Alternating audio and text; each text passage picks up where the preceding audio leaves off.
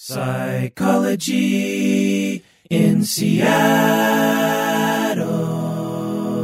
So, Berto, lately I've been doing some episodes on schema therapy that are for patrons only. Hmm. And I did a long four and a half hour deep dive into schema therapy a couple weeks ago, a few weeks ago. And I never really knew the model of schema therapy. It comes with it a pretty robust theory that was developed uh, in the 80s and 90s and 2000s.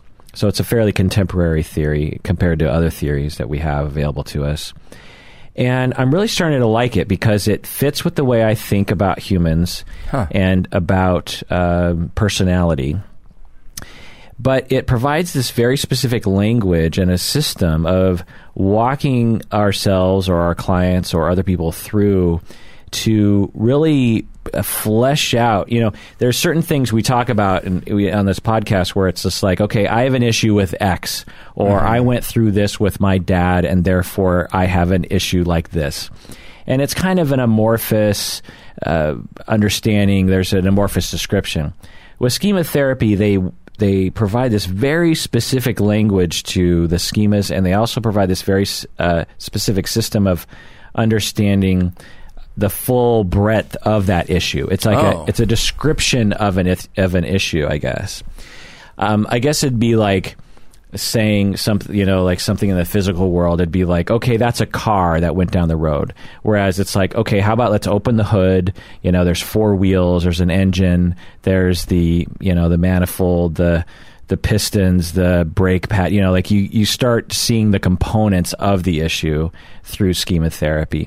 And I'm actually starting to change the theory to fit the way that I see the world and, make it more specific to me because some of it feels a little weird. So I've already changed a little bit. And as I interview you and we look at your schemas, and your coping strategies and your maladaptive issues, Assuming there are any. We can further uh, il- illuminate this model, but also change it to fit what I think would be more, just more resonant with the way we think that you and I. What do you say? I love it. It sounds intriguing. So in this episode, it's going to take a while, and we have a few hours here available to us. I'm going to be interviewing you about uh, your childhood, how it relates to your personality, how it relates to your coping strategies over the years that have not worked out for you, and also how you can get your needs met in a functional way that uh, schema therapy, the model, helps to illuminate. And um, people out there listening, as you've listened to other episodes about schema therapy that I've done, I hope that because as I go, because I, I do the full assessment and I ask them a bunch of questions, and you could answer the questions in at home on your own to kind of figure out how you would fit into this model as well, and maybe benefit in that way. So, what do you say, Berto? Let's do it. Let's do it.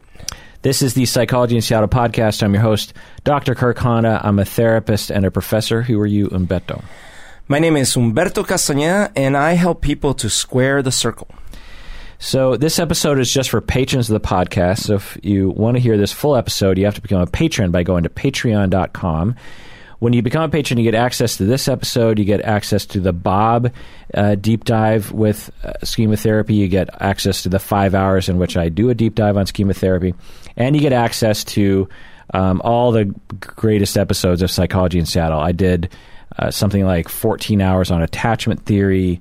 I did a deep dive on suicide. I've done deep dives on psychodynamic theory and all sorts of things. So go to patreon.com, become a patron. Do it now. Do it now.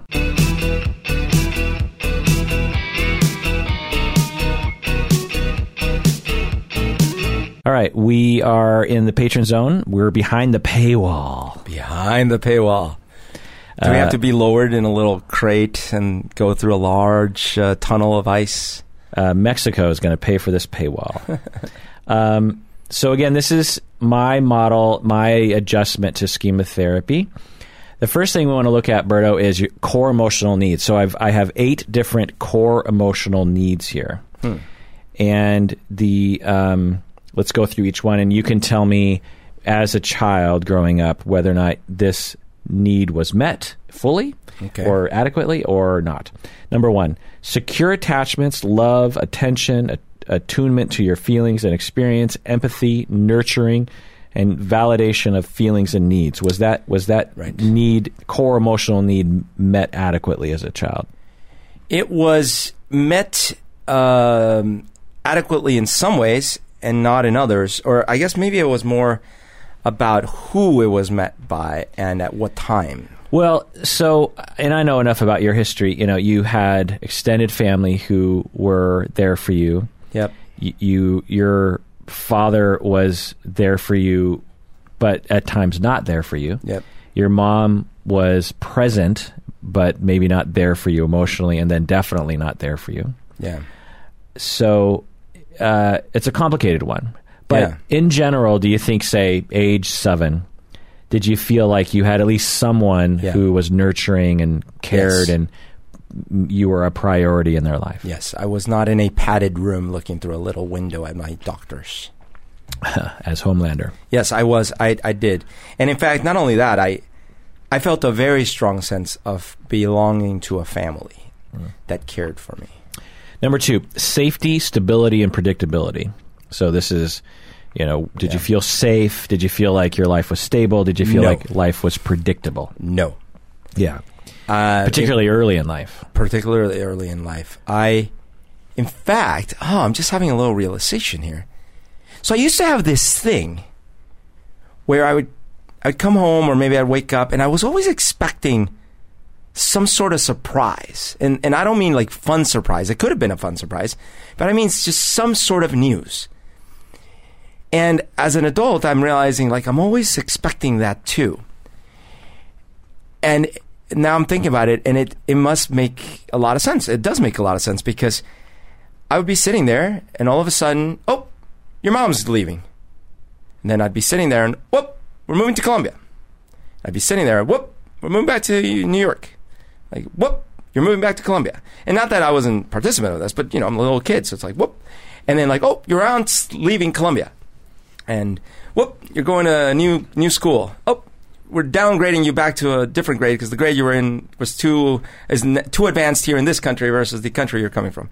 You know, like all these whoop, like there it is, kind of Wow. changes. And so there's always something, and then positive things too, like oh, your aunt just arrived from the United States for visiting, and, and it's one. it- Some of those are things where. I don't know if the adults didn't communicate enough or I had too short term memory or whatever. A lot of times I was surprised. Whoa, my aunt is here from the United States. Certainly when my cousins would come over, it'd be a surprise. Like, oh, cousins come here to visit. It's Saturday. How fun. Lots of surprises, lots of changes. Grandpa is all of a sudden falling down the stairs. Whoa, what a shock. The roof of their room is caved in and they got to move to a different room. Whoa. Like, and it, like, and then the news, the nightly news. Whoa, a car bomb went off and killed a whole bunch of people. The Uh, bullets just went through bullets my. went through my house. Whoop, crazy. Yeah. Lots of just. You're smiling while you're doing this. I- I'm. yeah, sa- I'm just. I mean, because you know, I'm far enough away from the horrors of the parts that were terrible, but but in general, it was a constant, or it felt like a constant environment where new things would happen all the time randomly, and so I sort of felt like, when's the next surprise? When's the next thing that's going to happen? And I still feel that way. Yeah, I'm guessing that'll come into play when we look at your schemas. Number three is a sense of identity. So this is early in life, having enough people around you who pay attention to you enough and give you the space to explore who you want to be, who you are, and you are able to develop a connection with how you feel. What do I want? Uh, who am I? Did you get that need met adequately growing up? I do believe so, uh, in the sense that I was, I felt supported in, well, okay, as far as I knew, yes. Uh, in the as I've been an adult and I've had conversations with my dad, he's confessed to me that he would like actively try to dissuade me from doing music and, and being interested in music because he wanted me very focused on math and science, as an example. But I guess growing up, I never felt that way. I always felt that, you know, I got I got a say in what I wanted to do and what I wanted to be and in my interests and yeah, I felt like I had a sense of who I wanted to be and who I was. Okay. For freedom to express needs and emotions, spontaneous expression of emotions and thoughts, play, creativity, and having other people accept it.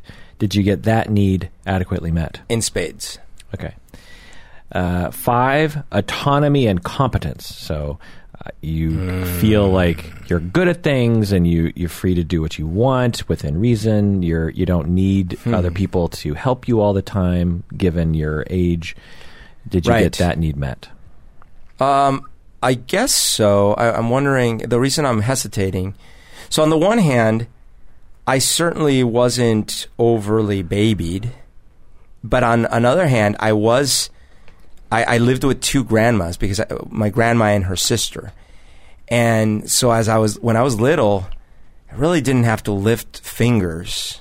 You know, like my food and my dishes and my clothes and my room were really well cared for. And then when my dad moved back down, then he started trying to apply a little bit of, well, you got to do some chores and things. Well, there's stuff like that, but there's also like, did you feel like you could do your homework by yourself? Did you feel like you could walk to Yes. school by yourself? Mm, not that because that wasn't a thing, but yes, yes. And once I was able to take buses, I was able to take buses and, um, Okay. yeah. Yes. So we'll say that that one Yes. is met. Six, acceptance and praise. So you felt accepted, you felt praised adequately enough. Huh. Huh. So clearly by my father and by my grandma on my father's side, I definitely felt inadequate whenever I would visit the my mom's side of the family because I think culturally uh, they're from the coast of Colombia and there's this kind of very blunt, almost east coast of this country-ish kind of uh, attitude, and people just say what they feel, what they think about stuff, and they don't seem to care about feelings as much. is my impression.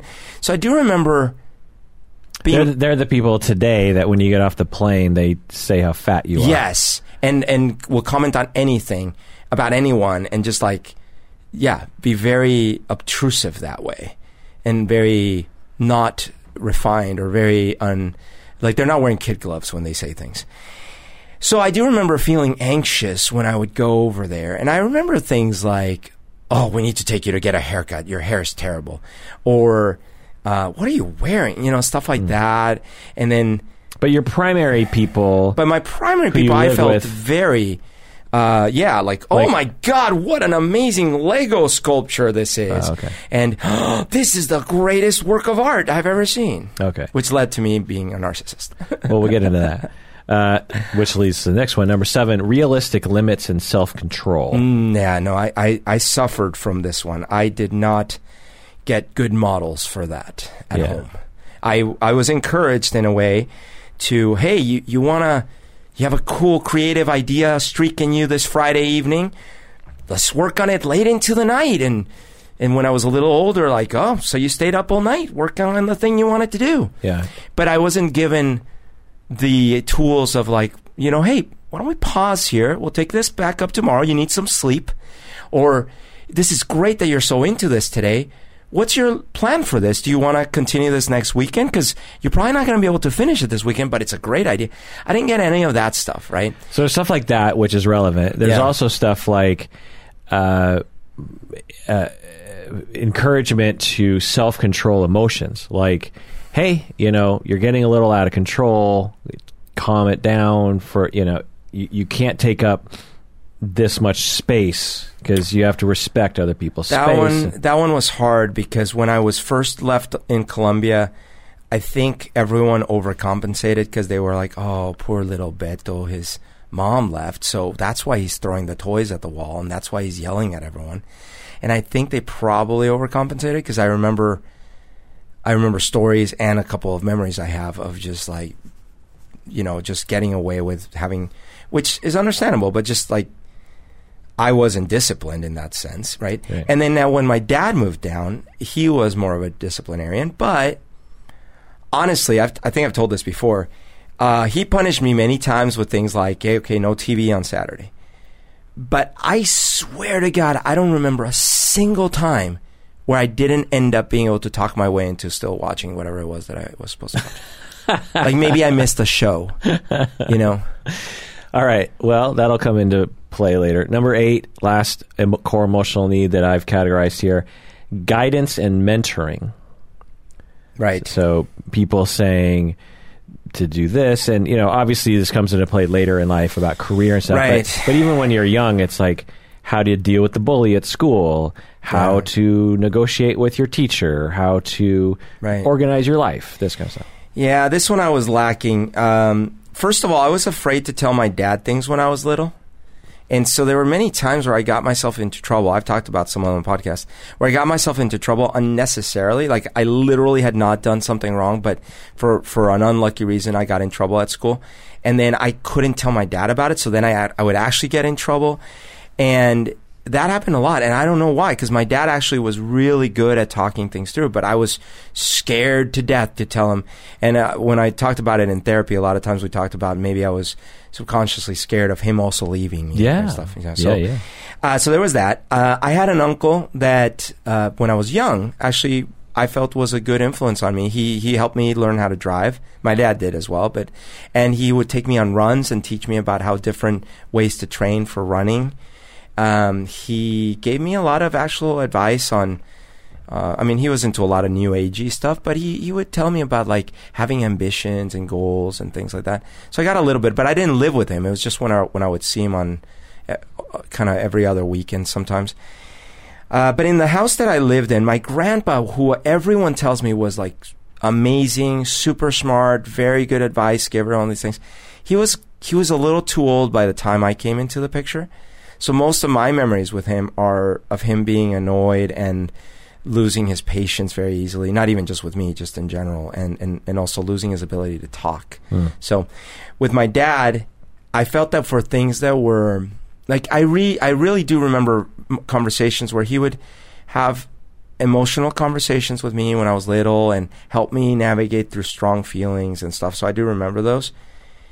But then I didn't have, you know, like things around uh, how to manage myself with friends or to anything to do with money or and he would always have such conflicting relationships with other people that the examples I saw were just about like oh that person's such an asshole and ooh that lady presenting on TV is such a bitch and Right. all these things so no I guess I, I lacked So a models. mixture there. yeah a mixture All right, so now let's go into the schema. So the the core emotional needs we all have as we're Yeah. born, and if any of the needs are challenged and not met adequately, it it we develop these maladaptive schemas.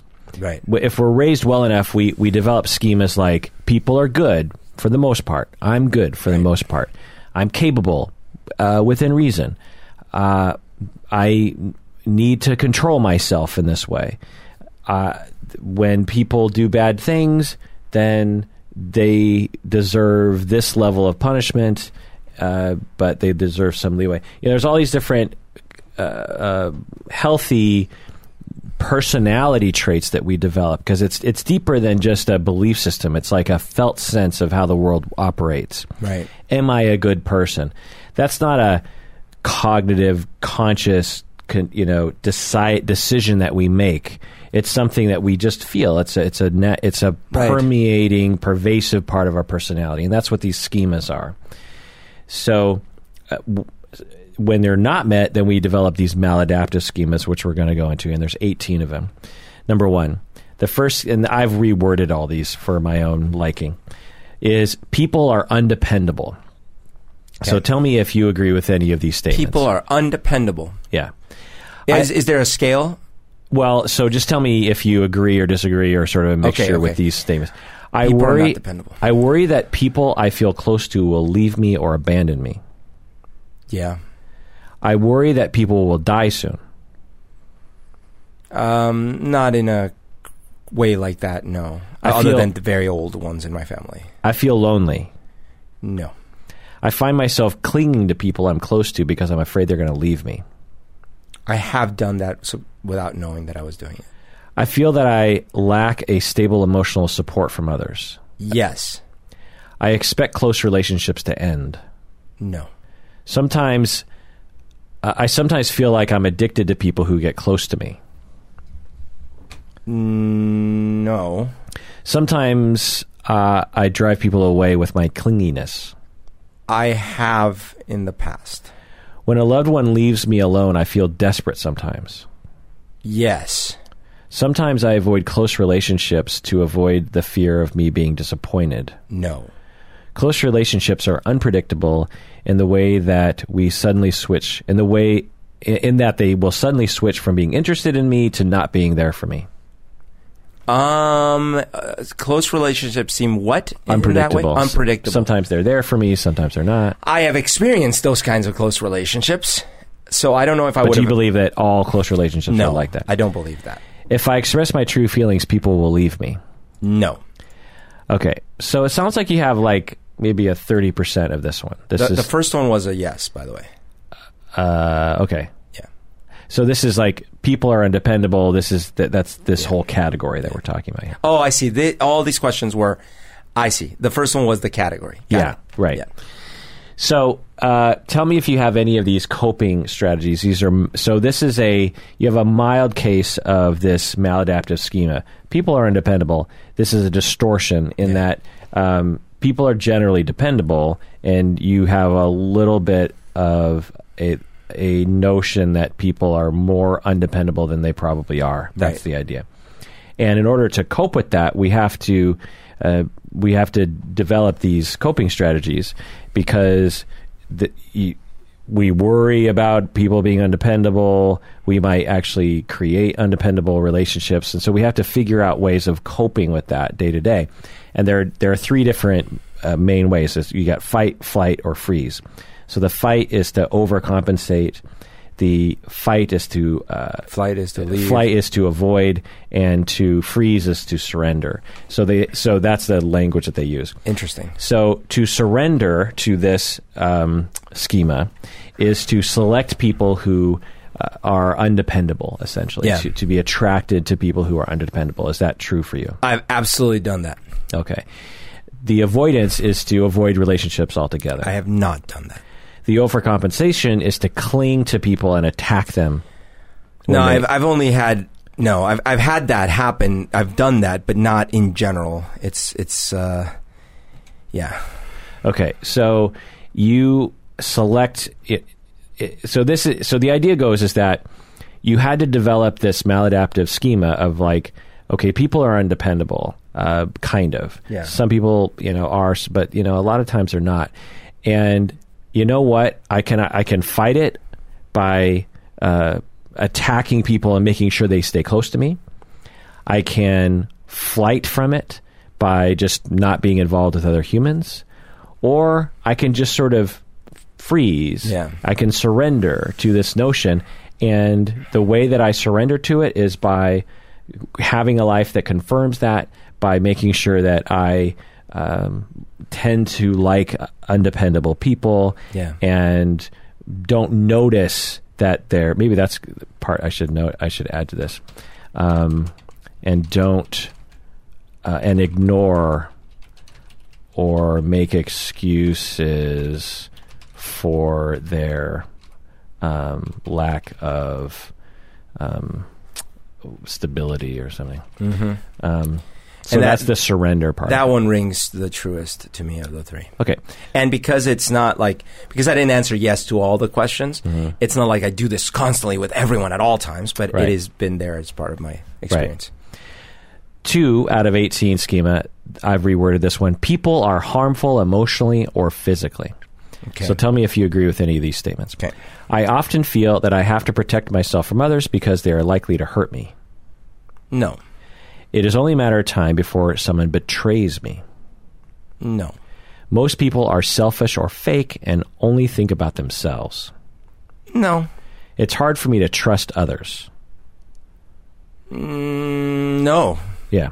Okay, so I'm not going to read the rest of them because I don't think it, it looks like you have that one. Uh, number three. By the way, I, I will say though that if anything, I've had if there is an opposite to this one, like you know, if, if me answering no to these questions, if that's on a spectrum, sometimes I've been affected by going too far in the other direction of being too trusting of you know stuff like that. Uh, and there's probably a schema for that later. Number three, people are uncaring. Tell me if you agree with any of these statements. I've never had a consistent person to depend on for advice and emotional support. I agree. Generally speaking, no one has ever really been there to meet my emotional needs. Um, medium. I haven't gotten enough love and nurturance from others. No, I mean I have. For most of my life, I've never been someone's main relationship. No, that's not true. For most of my life, I have not had someone who really cares to listen or understand me. Not true. For most of my life, I've never had someone who was really there to guide me. True. Yeah, I don't know if that one really fits. I'm going to take that one out. Okay, so so tell me if you. It sounds like maybe a 10% on this one. So tell me if you have any of these ones. So the surrender coping for this maladaptive schema of people are, un- uncaring. This notion of just like people are uncaring. They don't really care about me. Okay. If you surrender, it's you select people who don't really care about you, and you don't really ask them to meet your needs, and you make excuses for mm, them. No. Okay. Uh, make excuses for them. Um, avoid relationships. That's the avoidance. No. And then overcompensation is to emotionally become emotionally demanding of others. No, I guess not. Okay, so it doesn't sound like that's a schema for you. Um, the next one is I am defective. The statements here are No one could love me once they saw the real me. Disagree. There's something wrong with me. Oh, in fact, sorry, it's almost everyone could love me if they could just see the real me. Yeah, we'll just skip this one because uh, I'm pretty positive you don't have this one. Number five here. I don't fit in. So tell me if you agree with any of these statements. Okay. I don't belong. I have felt that way. I'm fundamentally different from others. I have felt that way. I'm a loner. No. I feel alienated from others. No. I often feel like I'm on the outside of groups. Ye- yes. If I disappeared tomorrow, no one would really notice. No. I mean, disagree. Okay, so let's see if you have any of these coping. The surrender would be to focus on the differences from others and to just give in to the notion that you're different th- than other people. I tend to do that. I mean, in a positive way, I guess. I hope.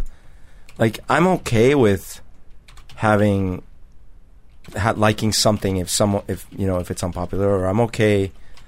You know, if someone says, "Well, that's weird," like I'm okay with that. Okay. I don't know if that's what it means, but Uh, avoidance would be to avoid groups altogether. no, I don't avoid groups. Although I do, I don't like groups generally. I, I hate crowds, and I don't like clubs. And uh, oh, join our like oh, it just gives me. Well, the overcompensation, well, it is kind of an avoidance. Like, join our aviation club. Like, Rushmore would have been my nightmare, you know? the overcompensation would be become a chameleon to fit in while oh. feel, Oh. while feeling alone. that. Okay. That one. So it's interesting because you, you do all all three of these to some extent. Well, oh, I see. That's a third type? Okay, because I do that a lot. I will go along with the plan and I'll put on a happy face, but I'm like, I don't, I don't want to be here. Like, I do that a lot. yeah. With exceptions of the things that I actually do want to do. Yeah. But I do do that. I'm going to take notes here about you. Oops. Uh, okay, you're so it seems like you're about fifty percent, and you have all the coping stuff. uh, five, six is I am incompetent. I am incompetent. Tell me if you agree with any of these statements. I do not feel capable. Hmm, disagree. I often need other people to help me. Disagree. I don't cope well by myself. Disagree. Yeah, so we don't need to do the rest of those. I don't think you have that one. Seven, the world is dangerous. I'm sh- I'm guessing where I'm going with this one. Let's see. I often have the feeling that something bad is Yes. about to happen. I often feel like a disaster. Yes. Natural, criminal, Yes. financial, or medical All of the above. could strike at any moment. yes, yes. I sometimes worry about becoming a street person. No. Oh, wait. I did. I did in my crisis, my 30s crisis. When I turned, when I was right around 30 and I had my panic attack and then I was having a real struggle in my job as a squaring circles technician. And I, I, I had this real bad time where I started fearing I would become my father. But Who is a version of a street, even though Yeah. he has a home, Yeah. he's basically like a street person. but I don't feel that way now. I often worry about being attacked. Yeah. I put a lot of effort into avoiding getting sick or hurt. Yeah. I often worry that I'm going to get a serious illness. Yes. I'm a fearful person. Yes. I often worry about the bad things happening in the world, like crime, I'm like, what? What's going to happen? Yes. Don't say more. I'm getting scared here. Is this a prediction? Are you Nostra, Nostra Kirko? Uh, I sometimes feel like I'm going to have an anxiety attack or go crazy or have a heart attack. well, yes. yes. Yes. I feel like the world is a dangerous place. Yes. Okay. all of the above 100%. Okay. Jesus Christ. Okay. So tell me, how does that feel? Because like this, this is my version of this model. Right, right. Is that interesting to you? It is interesting because it's like, you know, I think there was one of the first categories where I was like, yeah, I can identify it. But this is the first category where I'm like, oh God, that is me completely through and through. And it's scary. It's scary that, that I'm so scared. Well, is it interesting to hear a Uh, outside instrument that was developed not with you in mind Yes. that nails you so much? Yes, absolutely. Isn't that interesting? Whenever that's happened, and it's rare when I read, because, you know, sometimes you'll read a horoscope or you'll read actually some of the personality stuff, right? And then you're like, what? yeah. Like the other day, a friend of mine was showing me these cards that I think it's, I think it's one of the personality things we did, but it had these different colors or something. It was like a color. Was it Enneagram? Maybe it had four different colors. It was like green, blue, orange, whatever. And I was reading the cards, and there was one card where it's like yes, yes, yes, yes. yes. Whenever that happens, I'm like, okay, that's that's crazy. Yeah. I mean, does it feel validating or does it feel Yes, okay? it does because I mean, on the one hand, I'm like, but imagine going to the doctor, right? And you go to a doctor and you're like, oh, I've, I've been struggling with my health, and they ask you questions, you're like, no, and they do tests, nothing, and then this goes on and it goes on, and you go from doctor to doctor. One day you show up at a doctor, and they start asking you questions, They're like, does your big toe hurt? Yes. Did your little pinky feel nauseous? Yes. It's like, does your belly button turn rainbow colors? Yes. And then like every question, you're like, yes, yes. And then at the end, they're like, okay, well then I know what's wrong with you. You're like, oh, finally. Like, please treat me. What do I take? You know? Yeah. Feels a little bit like that. Okay, well that's good. That that's that's that's what I would hope, and that's what I think this model provides. It, so it's sorry. It reminds me of the Charlie Brown Lucy panel where uh, she's got the little psychiatrist five cents booth. Yeah. and and she's like, maybe you have, um, you know, kleptomania or klepto. You know, she's going through all these things, and then she finally goes, oh, fine, maybe you have agoraphobia. He's like, what's that? The fear of everything. Or not, not agoraphobia, pantophobia, the fear of everything. It's like, that's it. Yeah. So it goes back to the core emotional needs of a uh, feeling of safety and stability and predictability, probably. You were not given a stable life growing up. You need, you know, a predictable Right. life. Your life was highly unpredictable around very important issues like what country am I going to live in? yeah. Will my mom come home today? Yes. Yeah, like big questions like that. Yeah. And so as I'm laughing here because I'm I'm realizing just like these aren't small little details. It's Yeah. existential. Right. Uh, central questions to a child. Right. Uh, you know, is my mom going to come home? Right. Uh, you know, what am I going to ever see my grandma again? Um, these are fundamental questions, and uh, uh, by your very detailed description of that need not being met adequately, it seems to have developed in a robust uh, schema of the world is dangerous. The world is a vampire. Dangerous Dun, dun, dun, vampire. dun. And so let's look at the coping strategies. Um, obsessively reads about bad things happening and worries about them. Yes. Like when 9 11 came out, you watched it. Yeah, I, I have had to definitely medicate myself, not literally, but against these behaviors because when I was younger, I, I obsessed uh, in these times. Like, uh, yes, when 9 11 happened, I was glued to that couch for weeks on end. I would fall asleep on the couch watching the news, just waiting for the next shoe to drop, you know? Uh, same thing oddly happened with the O.J. Simpson trial that even though it wasn't directly affecting me, or wasn't an ongoing crisis or something. Um, w- what I feel triggered me is when I saw the chase on TV, like so many of us did. This naive part of me assumed that he was just going to go straight from being captured to jail. Do not collect, go. Do, you know, do not collect your two hundred bucks. And because I was like, well, clearly he's guilty. I'm like, you know, he's running away from the police. Everyone's going to catch him. Like, we all know he's guilty. So case closed. And then when I realized, oh, there's going to be a trial. Oh, okay. And then not only is there going to be a trial, it's going to be like this spectacle, and it's going to turn out that he's going to get off. Like that whole thing, for some reason, triggered me tremendously. Well, because it's an example of the world not being safe. Yeah. Like, so you're saying someone so obviously Right. guilty can get off, Yeah. and also the surrender part of this, because this, this you're talking about the surrender aspect of coping, is a desire to seek out situations hmm. that will confirm that the world is actually not uh, safe or safe. It's a it's a desire to to to test the waters because. uh, There's a part of you that wants to learn that the world is safe, and so you're attracted to. It's like, well, and I'm guessing that's happened at times where Yep. the case has actually gone the way you hoped it would, and you went, okay, I can relax now, because you need that con- confirmation that the world is Yeah. safe and predictable. Um, but it's also this repetition compulsion, as Freud put it, to recreate these bad situations and re-traumatize yourself. Yeah, and in fact, I have done that when I was very drunk at times, and you know, when I was younger, and well, it's not that much younger, but there have been times where when I started the evening drinking, my underlying lying emotion was kind of in a dark place, and whenever that used to happen, it could make me a very like frustrating drunk or like annoying drunk, and worse than that, it would make me dangerous to myself. And uh, for example, I remember walking through the streets of Seattle like at 3 a.m. in the morning, basically looking for a fight, like looking to and So, yeah, so I'll pause you here.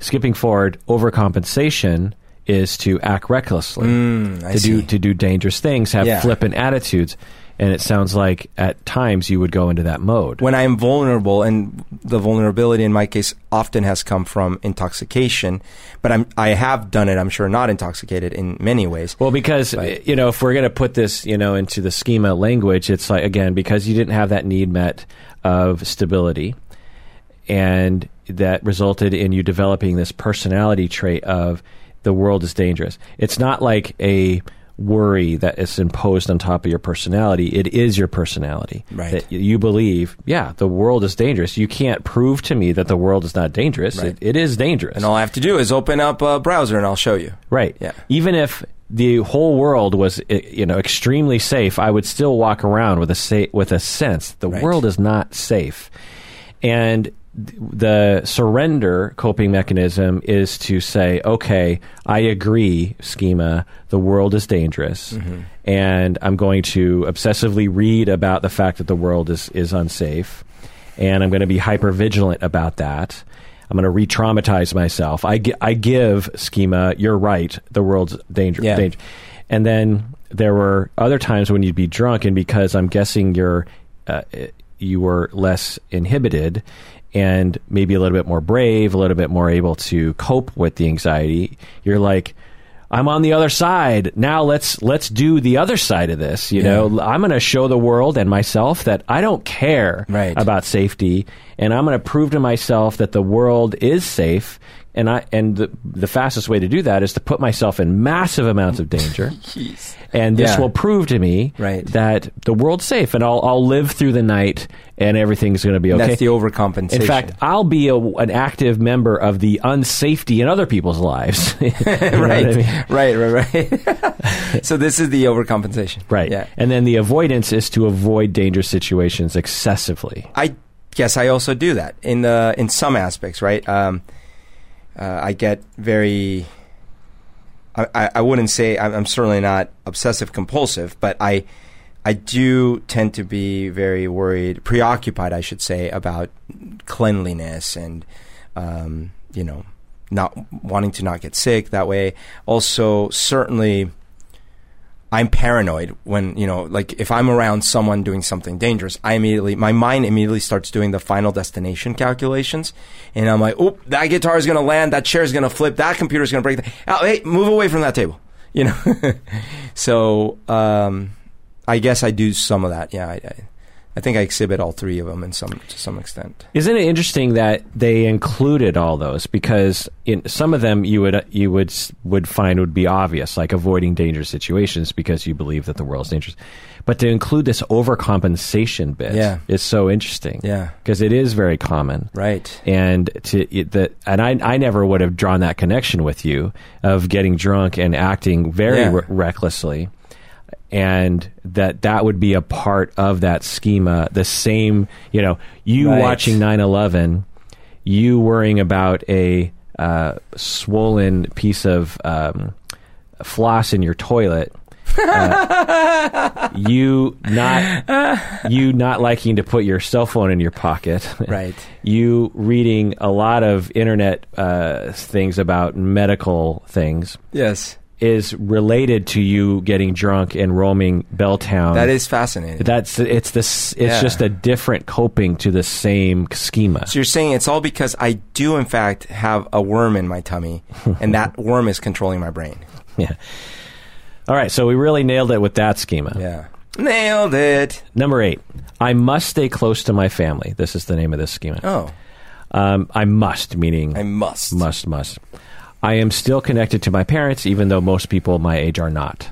Well, really? Jeez. I mean, yes, I am connected to my. Parents. But parents. even though most, I mean, I mean, I'm still um, I, I excessively connect to. No.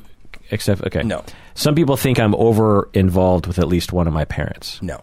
I share a lot of intimate details with my parents. Otherwise, some. Uh, otherwise, I'm made to feel guilty or withholding. For No, withholding. I don't feel like I overshare. Yeah, so let's skip this one. Yeah, I don't think you have this one. Number nine, I'm a. Okay, I see. So this this one was meant to be not because at first the way you said it sounded positive, like oh, Yeah, yeah. I'm involved with my family. Yeah, well, maybe I should be like, I must stay Yeah. close to my family, um, or else. Maybe I should say Yeah, that. yeah, yeah. Or else. That's fair. Um, number nine, I'm a failure. Almost nothing I do is as good as what other people can do. No, I don't feel that way. I often feel incompetent. I don't feel that way. Most people are more capable than I am at don't feel things. that way. Yeah, I don't think you have that one. Uh, number 10, I get what I want, um, is the name that I'm giving it to it. Um, I have a lot of trouble accepting no for an answer. No. I usually get irritable if I don't get what I want. Uh, when I was young, but not as much. No. I feel like I shouldn't have to follow many of the social rules that other people follow. Yes. Yeah, you and I both have this. I excessively hate it when people prevent me from doing what I want to do. By the way, I love that you looked at me before I answered because you're like, I know where. The, uh, sorry, I say this one again. I excessively hate it when people prevent me from doing what I want to do. Yeah, I I excessively hate it. Yeah, yes, I excessively hate it. I often break silly rules that other people ad- adhere to. I often feel as though other people don't have as much to offer as I do.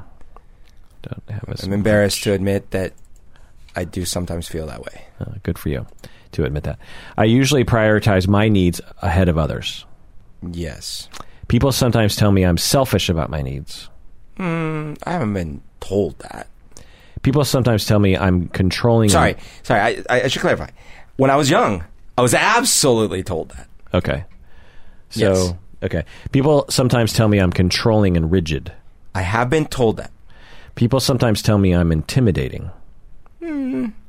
Uh, only in some contexts, but not generally. Okay. So let's say let's say you got a 80% of this one. Um, okay, so the coping strategies are the surrender is uh, to bully others and brag. I don't do that. Uh, the avoidance, yeah, I would agree you don't do that. The avoidance is to avoid being average and not superior.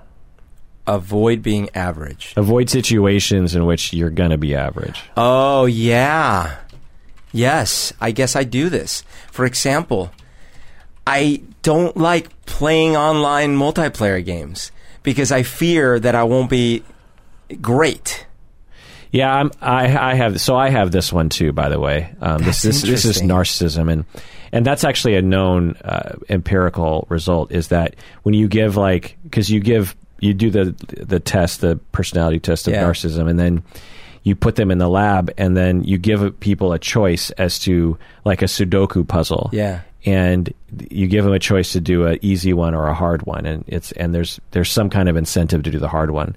The narcissistic people won't do the hard one, um, even though there's no real there's no real consequence to doing the hard one because the hard one, unless the person's really good at Sudoku, but if it's Oh. just sort of a task that is um, hard or where you're not or maybe compared to other people or something people tend people tend to avoid that so narcissistic people tend to like to do tasks that they're fairly certain they're going to nail Okay, so I, I as I'm thinking about this, it clearly for me varies based on what what the type of task is because as I think about it, I just got excited by the thought of like, ooh, can I can I try to solve a hard puzzle? And you know, actually, I'm not. I you know uh, the puzzles that have the the rings or that you have to like take a ring out of the other rings and things. I'm actually not that great at those, but I love them. And if if I was in a room and like I, I was told, hey, try to solve these, I would probably go for at least one of the harder ones. Uh, maybe not the hardest because I would probably know that I actually physically can't solve it, but probably I would try to try. I would stretch myself. But on something like, for some reason, like in the context of the video game, these people online don't know who I am. Right. What does it matter? yeah But yet, I fear like oh, I'm just gonna. It's gonna be too stressful because I want to be good at it. Yeah, I, I've always admired people who can play those kinds of games knowing that they're going to get crushed by 13 year olds Right. who live and breathe that game. pretty much any online multiplayer game is like that. Aside from like, like there's this one game because of my issue with narcissism. I'm a, I allow myself to, pl- or I, I actually like to play multiplayer online. It's called World of Warships, and it's you're you're a World War II Ah. ship and it's pretty technical in that you have to figure out like the parabola of the of the shots Right. you have to put out fires you know there's a, there's a few things to do but for some reason if you're really good at that game you're still not going to just crush me because it you it takes a long time to like maneuver your boat in particular Right. like it's a it's a slow game And the fun is in the mechanics more than on. well, the fun's on destroying the other people, Okay. but but and you're also on a team, so it's like one team against another team. Okay. and it it it's it's that's one of the few multiplayer games. Like when I play other multiplayer games, I instantly just get crushed, and I'm just like, I can't do this. Well, maybe that's the other part is that it doesn't. The sequence isn't so quick. It's not like Yeah. you log, you res in with your little gun, you turn right, you're shot in the head. Yeah, like I would I would play you know Counter Strike and those kinds of games, first person shooter games, and or you know Star Wars when that came out, Right. the Battlefield. I was uh, it was pretty well. Actually, the Battlefield I was somehow okay at on Mm-hmm. online, but other games, yeah, I would just get crushed so fast that I was like, I can't do this. Uh, Chris Glover, you know him, Hmm. Yeah, yeah. like he's not a massive video game guy, but he plays these games. Like he's playing what's that new first person shooter? It's not um, it's not Fortnite, but it's the other one that's really popular. The player unknown. No, um, it's in that zone though. It's more cartoony. Oh, Overwatch. No, it's no. it's in between Overwatch and us Oh. and uh, I don't know. it's Oh, uh, the it has like a two part name yeah, yeah, to yeah, it. yeah, yeah. I know what you're talking about. Okay, um, Man, It's it's like a fancy Call of Duty, I guess. But anyway, um, he wanted to play that, and it's not like Aeon Flux, but it's along those something lines. like that. Yeah, yeah. And God damn it, now I just have to look it up. Arcos, um, First person shooter games Nova, Arcos Nova, Nova Arcos, Uh, Apex Legends. Apex Legends. Yeah, that's funny. We're like, it's not like Aeon Flux, but it's something like that. so I respect him because he's not a massive video game guy. Yeah. But he likes to play it. And I tried playing it with him and just got wrecked. And I, I mean, I, I could barely do anything in the game. And I know he must have gone through those phases where he was getting Right. wrecked all. The, And he would say, like, "Yeah, I get wrecked all the time by thirteen year olds." And I'm like, "Wow, like there's some, and I've I knew long ago because I read research on narcissism uh, that demonstrate you know that demonstrated that people with narcissism have a harder time with doing activities voluntarily where they're not going to be really good at it. Right. And so, um, anyway, so you have a little bit of that. Um, overcompensation for this one is excessively attend to others' needs but resent it. So it's like you act subservient to other people, like Uh-huh. they matter more than you, but secretly resent during those times. I suppose I've done that at times. Okay. Yeah. Can, can you describe that a little bit? Yeah. Um, let's see. So, you know a little bit of that of some part of this. Like, for example, when I've had a relationship with a friend of mine, and that friend was very demanding in, unre- you know, unreasonable ways, um, I would try to accommodate some of that, and then I would feel like, well, I wouldn't talk about it, but I'd be like, ah, this sucks, and I'd like maybe bitch about it to someone else. Um, so I can see that. I also did do this, did this, and do this probably still with my dad forever. Mm-hmm. You know, where it's like, yep, I'll send you some money. Yep, I'll help you with that. But then underneath, I'm very resentful. I definitely do that. But I don't do that with everyone and not in all such circumstances. All right. Number 11 schema out of 18. Sorry, but what were the other?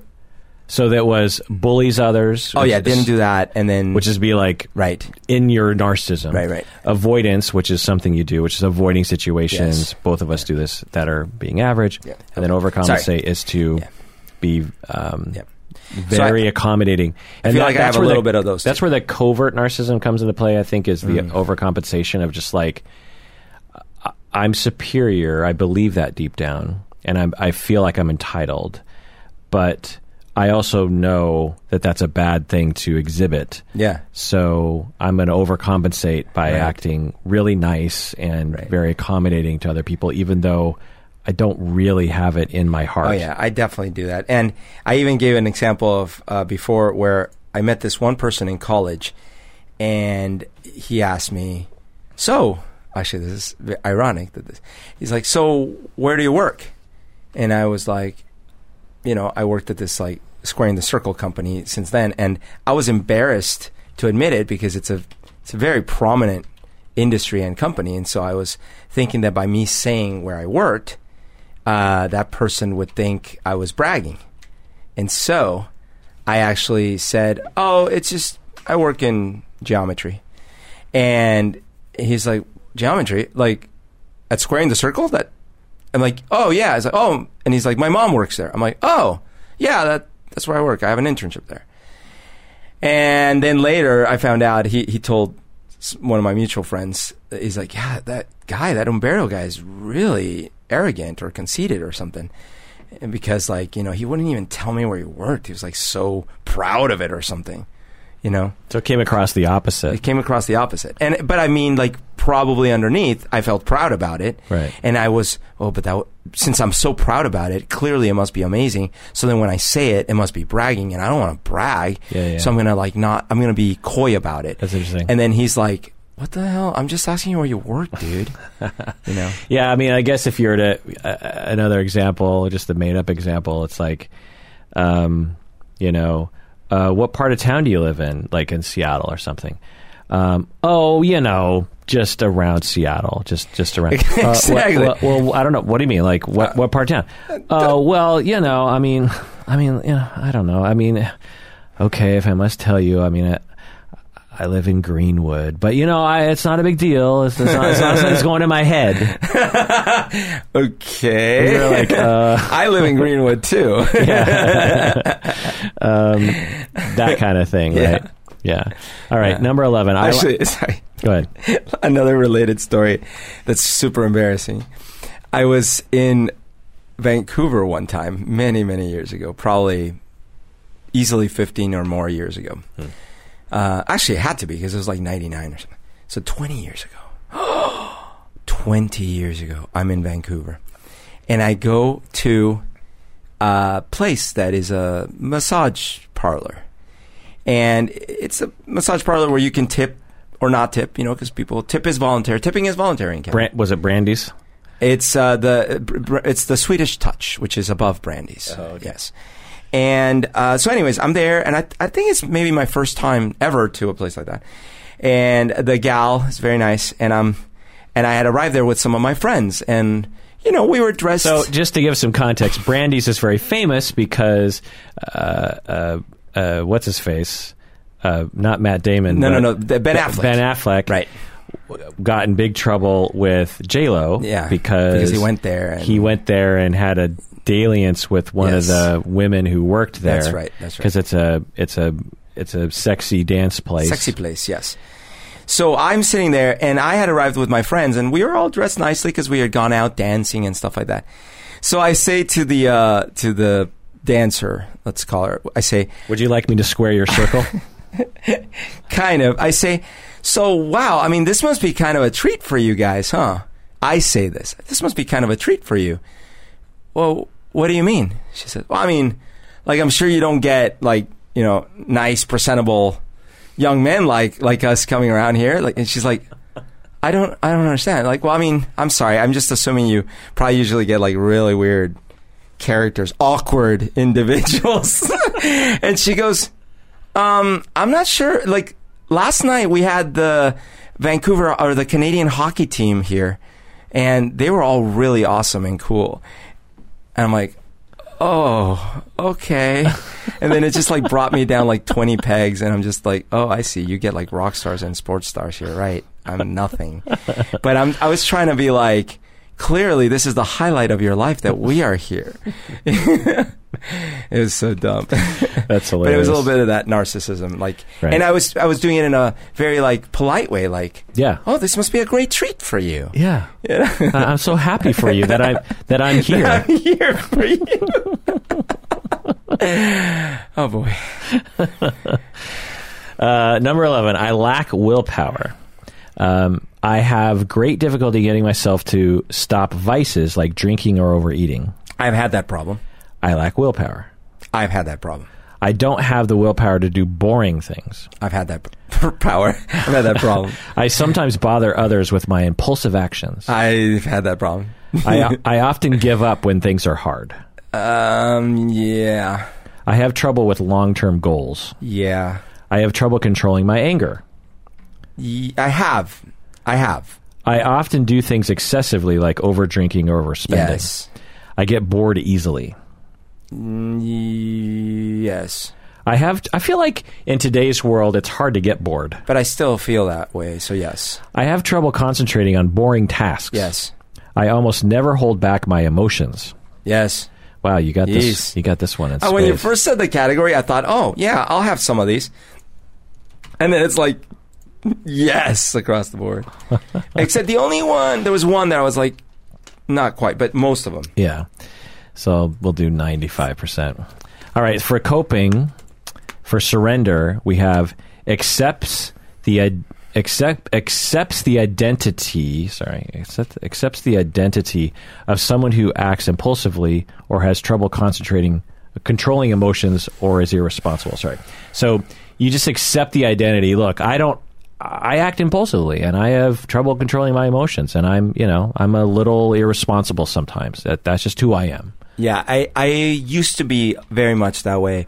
I have, through work and therapy and hard knocks, I am much less that way now than I used to be. Uh, what was that like?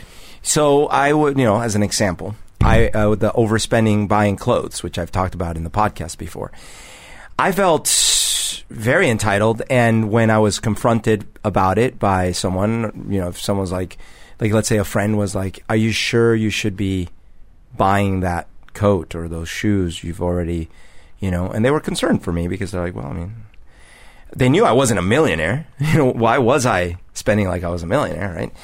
Uh, my answer would be like, "Oh no, just I'm." I would say something like, "I I'm totally okay to buy this because first of all, I work at Square in the Circle. Number one, number two, I barely ever spend money on other stuff, and number three, I didn't have any of these clothes growing up, so like, I absolutely deserve to treat myself. I do stuff like that, and then that was just with like one example, but I certainly So you just surrendered to the Yeah. over overspending. Absolutely. And then other times, I I do think, and some of this is fun, and I still feel it's fun. Part of the thing I think makes me fun in a social situation is my impulsive behavior when it's not damaging or it's you know it's like let's go. Or, or even if someone's like I wonder if we should go up to the terrace. Uh, let's do it. You know like impulsively. But then I kind of become that persona. It's like oh sure. Like I'm the guy that'll do anything.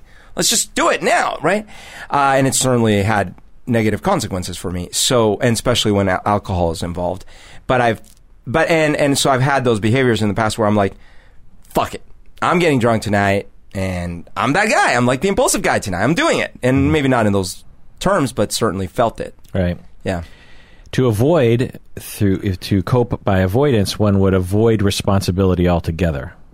Avoid responsibility. I've avoided responsibility. Yeah. Yeah. How so?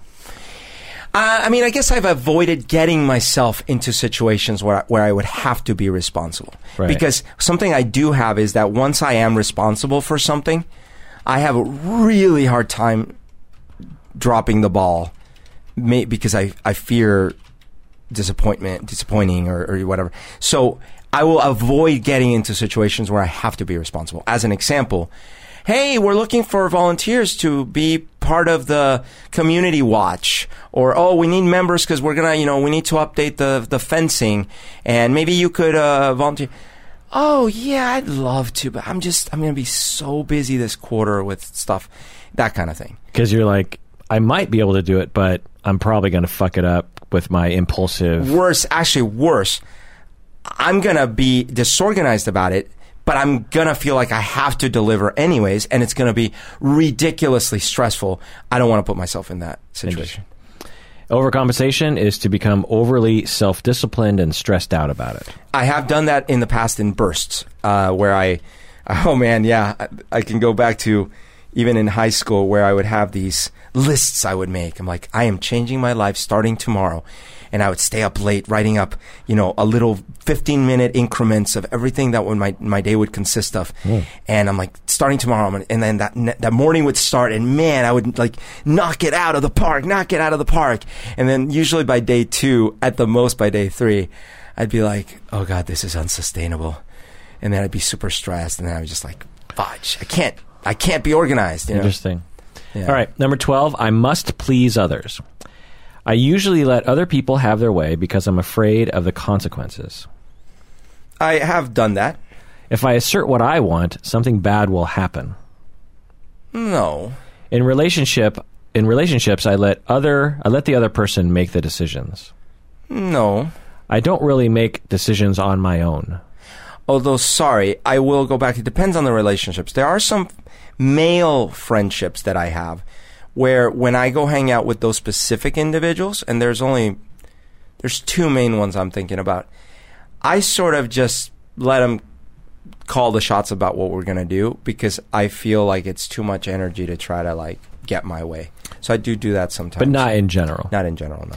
What was the next one? I don't really make decisions on my own. I do. So I disagree. Yeah, I don't think you have this one. So let's But I have one. some. When you named the category, I was like, well, yeah. I Uh, well, okay, let's go through the rest. Yeah. Um, I I often don't know what I really want. I mean, I've had that problem, at least, but more from a source of I want too many things, and I'm I have a hard time prioritizing them. Okay, the major decisions of my life were not really my own. That happened, for sure, Huh. but not necessarily as a as an adult, and not at least in the last fifteen years. People consider me a people pleaser. I think so. I resent others for not asking about my feelings. I do. I hate confrontations. Some types. When I'm angry, I usually don't show it directly. That's true. When I'm upset at someone, I sometimes do passive things to get back at them. I've I'm sure I've done this. Like what? I mean, I say I, I, I hesitate a little bit because I, I I would like to think I'm not quite this way anymore. But I mean, um, I have in in romantic relationships um, set up scenarios where I know the other person will specifically fail, so that I can have a "I told you so" moment or a, an emotional upper hand of some sort. So, as an example you know, maybe um, uh, what would be a good example? Oh yeah. So for example, uh, instead of saying, "Hey, I am I'm disappointed you didn't ask me how my meeting went," okay, I will come home. I will be annoyed that no one's asking me about my meeting, and then then it'll come to be late at night, and I'll say something like, "I guess nothing in my day matters at this point," or something, you know, maybe. Very passive aggressive, and it's like, "What? Oh, the meeting. I was like, oh, right. You know, stuff like that. So, like, it's a, a real thing. Like, okay, I wasn't asked about the meeting, so that hurts. But instead of kind of just expressing my feelings about it, I get very revengey about it. Okay. Revenge.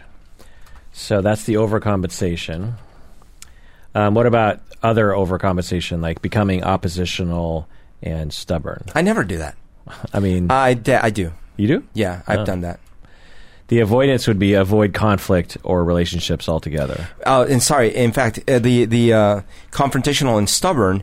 Uh, I've talked before about the friendship that I've uh, had end and then restart a few times with one of my male friends, and I feel that if he were being interviewed about me, one of the things he'd probably say that he doesn't like is that I sometimes become confrontational and stubborn about trivialities. And I feel that that might be me overcompensating for some of the other aspects that I feel about that relationship, which is that I don't get my way enough, maybe because I don't say what I want to do, because I just let them call the shots. Ah, so there's like a line that's crossed, and, And I'm you're just just, like, I'm that. not going to give on this. Yeah, maybe that's Yeah. it. And I'm just having that realization right now. Huh. Interesting. Yeah. Avoidance would be avoid conflict or avoid relationships. No. I mean, uh, yeah, no, not in general. Surrender would be to please others but resent it. Yes, I do. I have done that. Huh, all right. Well, I didn't know you had this one. I'm learning stuff about you. So we're saying you got this one at about fifty percent because there's that certainly sounds about right. there's certainly people who are more people pleasers than you are. All right, number thirteen. I must give. I feel guilty if I don't put others' needs before my own. Feel guilty. No. I'm really sensitive to disappointing others. Oh, and sorry. When I was young, I did, especially with my Catholic Catholic upbringing. I actually definitely. Also, my dad would do this thing where when when people would come over, like with kids and stuff, he really made sure that you know I let them play first. I let them do the thing first. You know, like you know you you you make yourself subservient to your guests and stuff like that, which is not necessarily a bad thing, but like that was the But thing it's like manners. manners, but yeah, ex- exactly. So then, what I think happened when I was younger a bit was I would, um, I would feel both because I felt that there was an eye in the sky watching me at all moments, and because of these other things, that yeah, man, if someone's asking for money on the street, I have to give, and if someone, if I, you know, if I'm getting more than someone, it's like that's not okay, you know, like I would really feel that strongly. Ironically, the thing that changed my perspective was my father, because what ended, what started happening is, you know, I would pass someone on the street asking for money, and then I'd be like, "Bitch, I was, I just sent a thousand dollars again to my, you know, like that kind of thing." So I'm like, "Sorry, I've, I've given for the day," you know. And eventually, I started kind of balancing the two into a philosophy that I feel comfortable with, which is like, yeah, I have no problem supporting causes that, that I feel are going to do some good, and within the boundaries of me not not doing it at the risk of my own finances and things like that. Um, but but I don't feel guilty all the time by of things like that. So I give more than I get. no, I usually put up with bad behavior in others. mm, I'm, I have with specific individuals, but not usually. People consider me to be very helpful and attentive, sometimes too much so. I don't think too much. So no, I often volunteer for extra work. no, Yeah, I don't think you got this one. yeah. 14. I must fit in. Preoccupied with, uh, I am preoccupied with social status, appearance, money, or success. I have to fit in. Uh, often preoccupied. I don't. I'm not preoccupied with status and money. I, I, I was out of when I was younger. I wanted what I wanted was safety, and I still want safety. But I've never felt like, oh, I gotta be known as Doctor Castañeda, and everyone should. Who, you know, Castaneda? Doctor, doctor Oh, like you know like i should doctors were very venerated, which was one of the one of the things that happened. My dad, there was this like schism, right? Like on the one hand, he's like all but destitute, and on the other hand, everyone's still venerating him because he's a doctor. Right. And anyways, I digress. So no, I don't think so. When someone appears to not like me, I become very stressed out about it. No. I find myself becoming a chameleon to make others comfortable. Yes.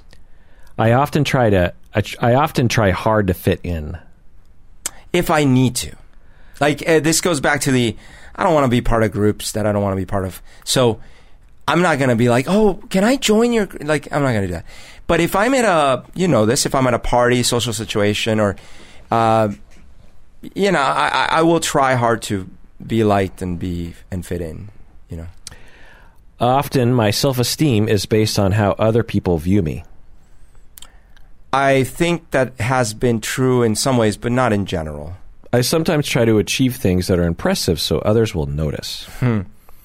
Mm, I want to impress myself more than anything. Yeah. I spend a lot of time thinking about how I look. Not really. I often feel as though I don't really know who I am. No. Deep down, I don't really know what I want. No. Most of my big decisions were made with other people in mind. No. Yeah, I don't think you have this one either. Uh, all right, 15. Bad things always happen. If something good happens, I usually worry that something bad will follow. I mean, I've had that thought, like, oh, bad things come in threes or whatever, or like, I have had throughout my life this kind of karmic feeling. Not, I, I don't believe in it really at all, but just a feeling of like, oh, I feel too lucky lately. Like, Okay. I don't like this. Maybe, maybe this, I don't like the fact that this could get balanced out. That kind of thing. People consider me to be a careful person. Mm, I wouldn't. I don't know. I mean, I guess no. I, I don't think so. I don't think if you ask people like, what do you desc- use ten words to describe Humberto? I don't know. Careful would be one of the words. I often worry about finances. Yes. I often worry about making wrong decisions. Yes. I often obsess over minor decisions. No. I believe that optimism is just setting yourself up for disappointment. No. People consider me to be pessimistic. No. Yeah, I don't think you got this one either. I must control myself. Number 16. I worry about losing control of my actions. Huh. No. I sometimes worry that I might harm someone if I don't control my emotions. No. Yeah, I don't think you have this one either. Uh, people consider me to be uptight. Huh. No. I don't think so. No. Uh, 17. I think you're the opposite of uptight. 17. I must be perfect. I'm a perfectionist. No. I often push myself to do the best I can do, When it's something I really care about, yes. but not all the time. Not all the time. It's really hard for me to be seen as average. Yeah. I like things to be orderly, I like it but do you put a lot of energy into it? in bursts. I get stressed out when I don't look my best. Only if I'm going to a party or something. Almost nothing I do is quite good enough. Although, sorry, parentheses. I, I have started feeling more and more like uh, maybe it's just been always there, but so maybe the answer to that one is a little bit more yes. But I, lately, it's more about like noticing aging things. You know, like oh man, I'm getting a, another mole here, more gray hair, more wrinkles, or something. You know, stuff like that. So, but it's it's Are you going to do like gray for men or what do they call no, that? No, no, no. Because you, going 'cause you have a because you have a good head of hair that would work for that because it's like you're just kind of gray. I see. You know what I mean? I'm It's gonna do the Clooney man. Uh, I feel a lot of pressure to achieve things. Yeah, definitely. People consider me to be rigid or a perfectionist. Mm, no, My life sometimes suffers. No. my su- my some, my life sometimes suffers due to the pressure I put on myself. yeah, I'd say so. It's really hard for me when I make a mistake. Yeah. Whenever I have free time, I think about what I should be doing to Yes. achieve one of my goals. Yes. Okay, so I think you've got this one f- at 50%. Yeah. That sounds about right. So you're a 50% perfectionist. All right, so coping, surrender are to spend a lot of time on achievements or, you know, trying to achieve things. Spend a lot of time trying to achieve things. Do you do that? I do do that. Um, tell me more. Okay, so for example, and I mean, this is a funny thing because like, how can you achieve things if you don't spend a lot of time, right? So, um, I certainly spent an inordinate amount of time on music, trying to create songs and record them and all these things. Uh, lately, I've been spending a lot of time writing a book, you know, because I want to write a book and I want to have it be awesome. Yeah.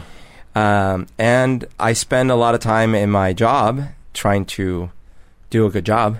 Do you feel like with your job you need things to be perfect? Like you Yeah. you worry about oh no there's Yeah. a there's a there's a hangnail on that Yeah. project. In fact, I feel like at times that has paralyzed me. Hmm. And and so one of my growth things over the years has been just get started, just just put a draft out, Yeah. those kind of things. Yeah, I'm going to bump you up to a 75 on this one actually because you know in music you and I there are various different um, projects you and I have worked on and you've worked on by yourself where and I've published uh, dozens of CDs publicly Yeah. um, some better than others some more embarrassing than others Sure. whereas you've published two Yeah. and you have your solo project that was massive and you spent a lot of time and energy on and i think a big factor in you not publishing that project is perfectionism. It's like well it's not quite right Yeah, yeah. That's It- true. and it's like the last bit of effort could either ruin it or maybe improve it by 1% Yep. and you know and and your friends and family will enjoy it either way and Right, it's not right, like right. anyone else is going to hear it So yeah, I think you're right. This is this one's more more for me than we think. Yeah. The avoidance is avoid situations that uh, involve being judged by others. Yeah. Procrastinates. Yeah. So you do that one. Overcompensation is to do things in a hasty, careless manner. Mm, no. Gives the impression that they don't care about the outcome. That's also the overcompensation? Yeah. No. Yeah. Okay. No. So you're a surrender avoidance. I must be perfect.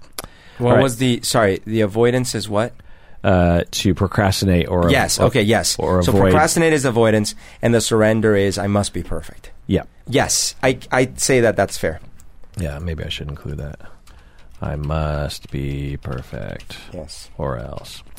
Um, let's see. Which I'll say, the hard part about this is that the things in my life that I've done that I am the most proud about came out of paying a lot of, spending a lot of time and paying a lot of attention to to the details that mattered to me, anyways. Uh, and I look back and I don't regret that time spent and that effort and things like that. Um, but the lack of balance is where Right. it. So it's the I must be perfect, Right. or else. yeah, Because as as you're talking about music and about writing, because I I'm a so there's two types of perfectionism. I did a whole deep dive, Patreon only deep dive on perfectionism, and what the research found, which I believe to be accurate, is that if you have self esteem mm-hmm. and perfectionism, then things work out well. Like I believe I have self esteem and I have perfectionism. So I have this idea that it's like I need things to be perfect. I mean, you know me, like with the Yeah. podcast, like you know, I'm I'm a I'm a stickler Right. when I when things aren't right. yeah, And if it's not right, I don't I don't want to publish it. Like I don't like the podcast. There's many things that I haven't I have not let out the door because I'm Yeah. just like it. There's flaws. I don't want it out there.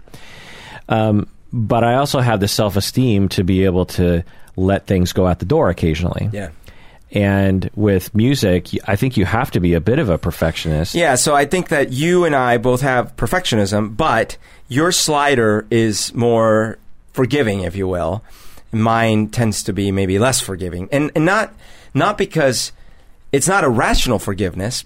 Probably it's not like well there are more flaws. It's actually not really related to that. It's more about how I feel about it.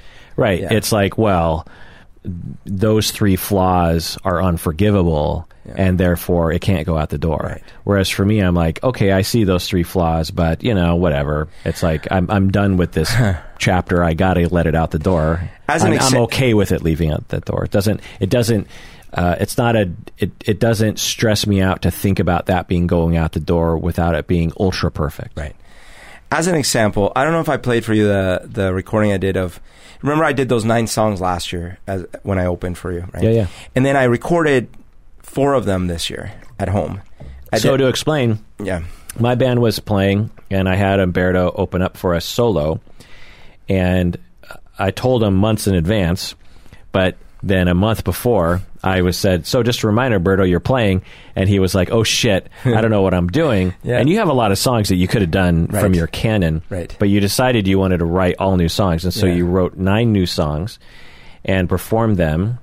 Which was amazing, impressive to me, just because the the volume and also the fact that you'd basically memorized all the songs. I mean, you had your little music sheet Yeah. next to you, but you didn't really look at it that much. Right, right.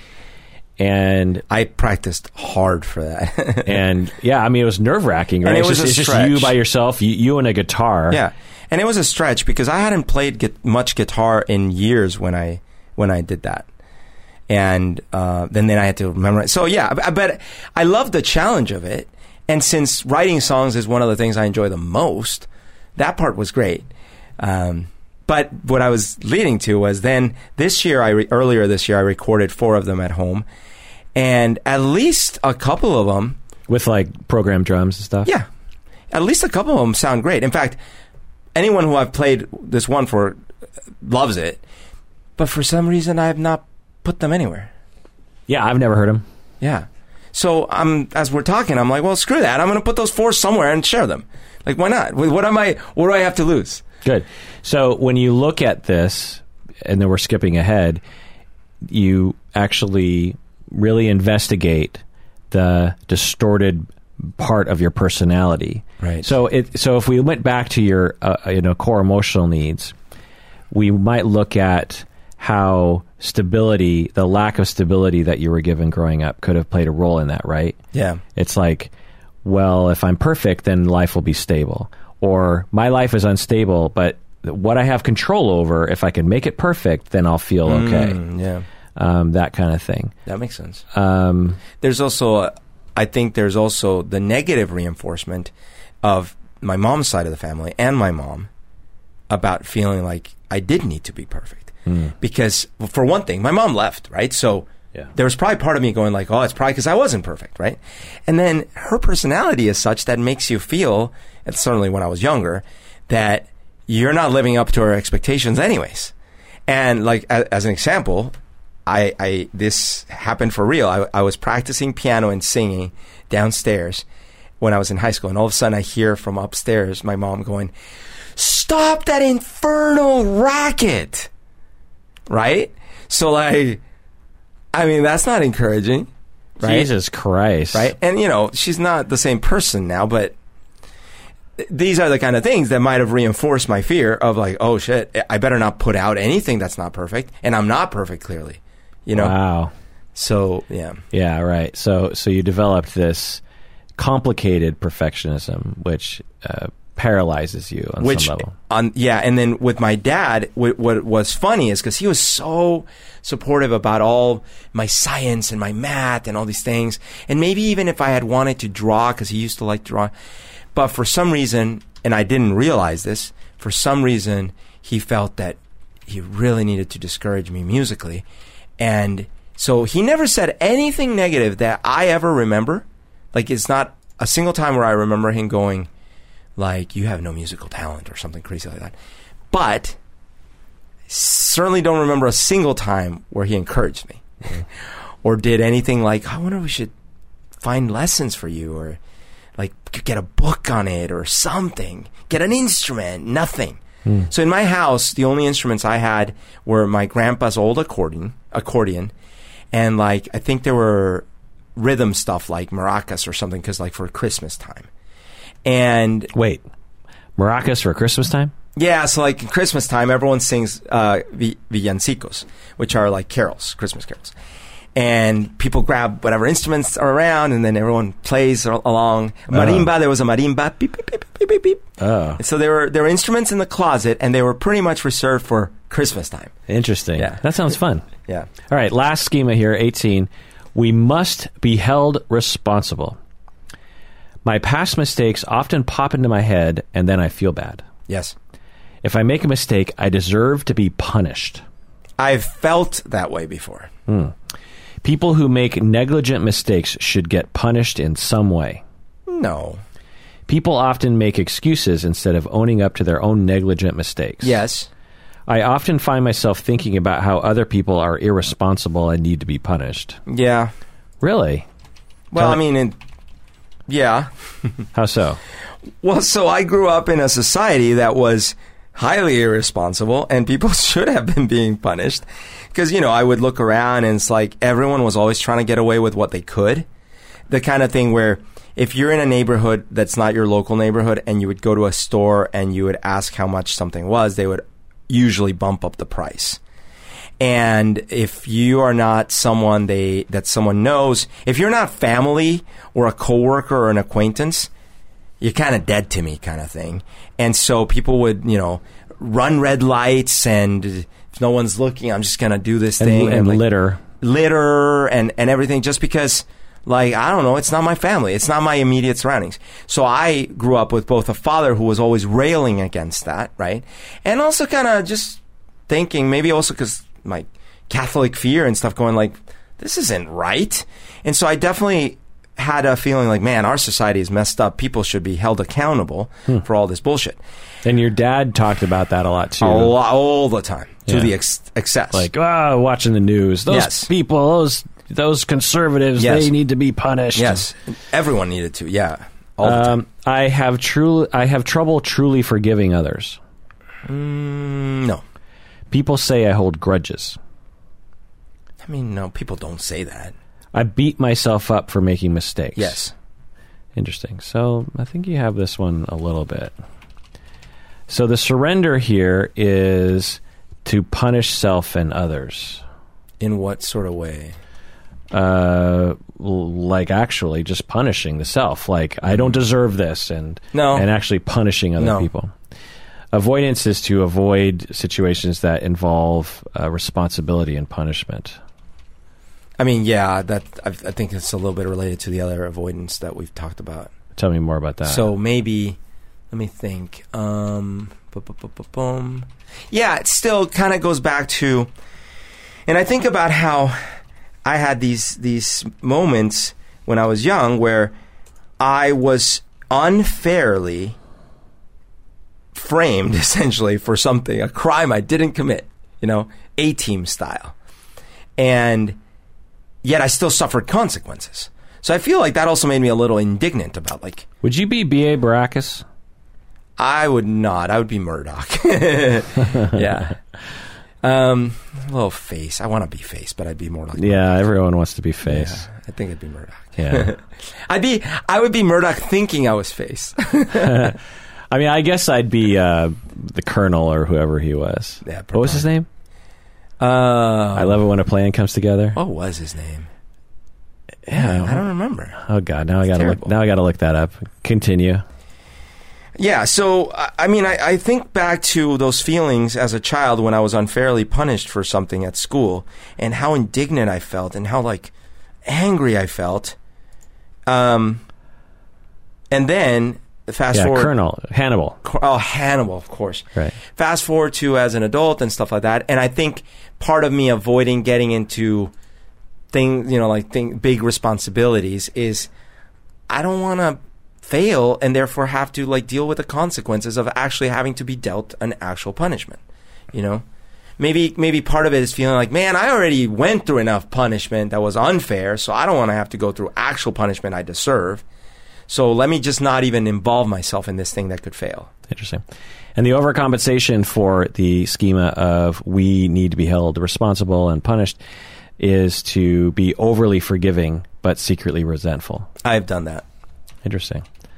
Ah, yeah, I've done that where like in fact, I still do that where I feel like if someone has wounded me, all they have to do is text me and say like, "Hey man, sorry about the other day."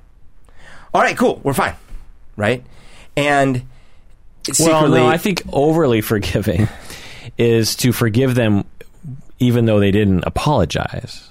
Oh, okay, sure. I mean, I mean that's a more stark example. Okay, well, and I guess I've had a couple of those. Like you can think of one person like that. right. And- well, at least I can think of three people. Honestly, Oh, actually, yeah, right that's, at the that's top a of good my head. point. Yeah, and I think people I've been who, overly people who have wronged you, you know, at least on That- some that's true. degree. No, actually, and they've never right. apologized. So I have been overly forgiving and secretly resented it. Yeah. Yeah. Even though you have a schema that people should be held responsible. That's right. interesting. that's I didn't know you had this. This is more of a secret one. I only give you about a 30% on this Yeah. one. But okay, so let's review the uh, schemas that you have. So uh, people are, let's see, we had, I, I was doing a different system back here. So I forget. So that the people are undependable. Uh, we decided you had that one um, pretty strongly, right? Yeah. Um, I worry. Well, wait. It was I like that It was maybe like it was just a little 50%. bit. Yeah. yeah.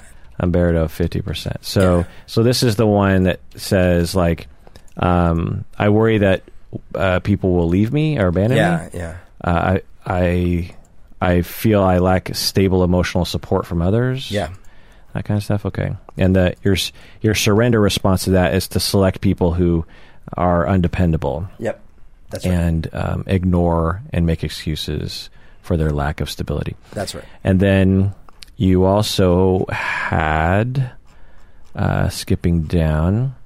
You had the you had a little bit of the I don't fit in. Um, or actually, I guess the stability one you had more than fifty percent. We'll give you seventy five percent because that was a pretty big one because your your parents weren't. Uh, your life as a child was not stable That's right. and very unpredictable. Uh, skipping down to number five, I don't fit in. You had this one fifty percent, but he had all the coping styles Yep. of focuses on differences from others, feels different from others. You avoid groups, Yep. and you become a chameleon at times. Uh, but the big one you have, 100%, is the world is dangerous. Yes. Yes.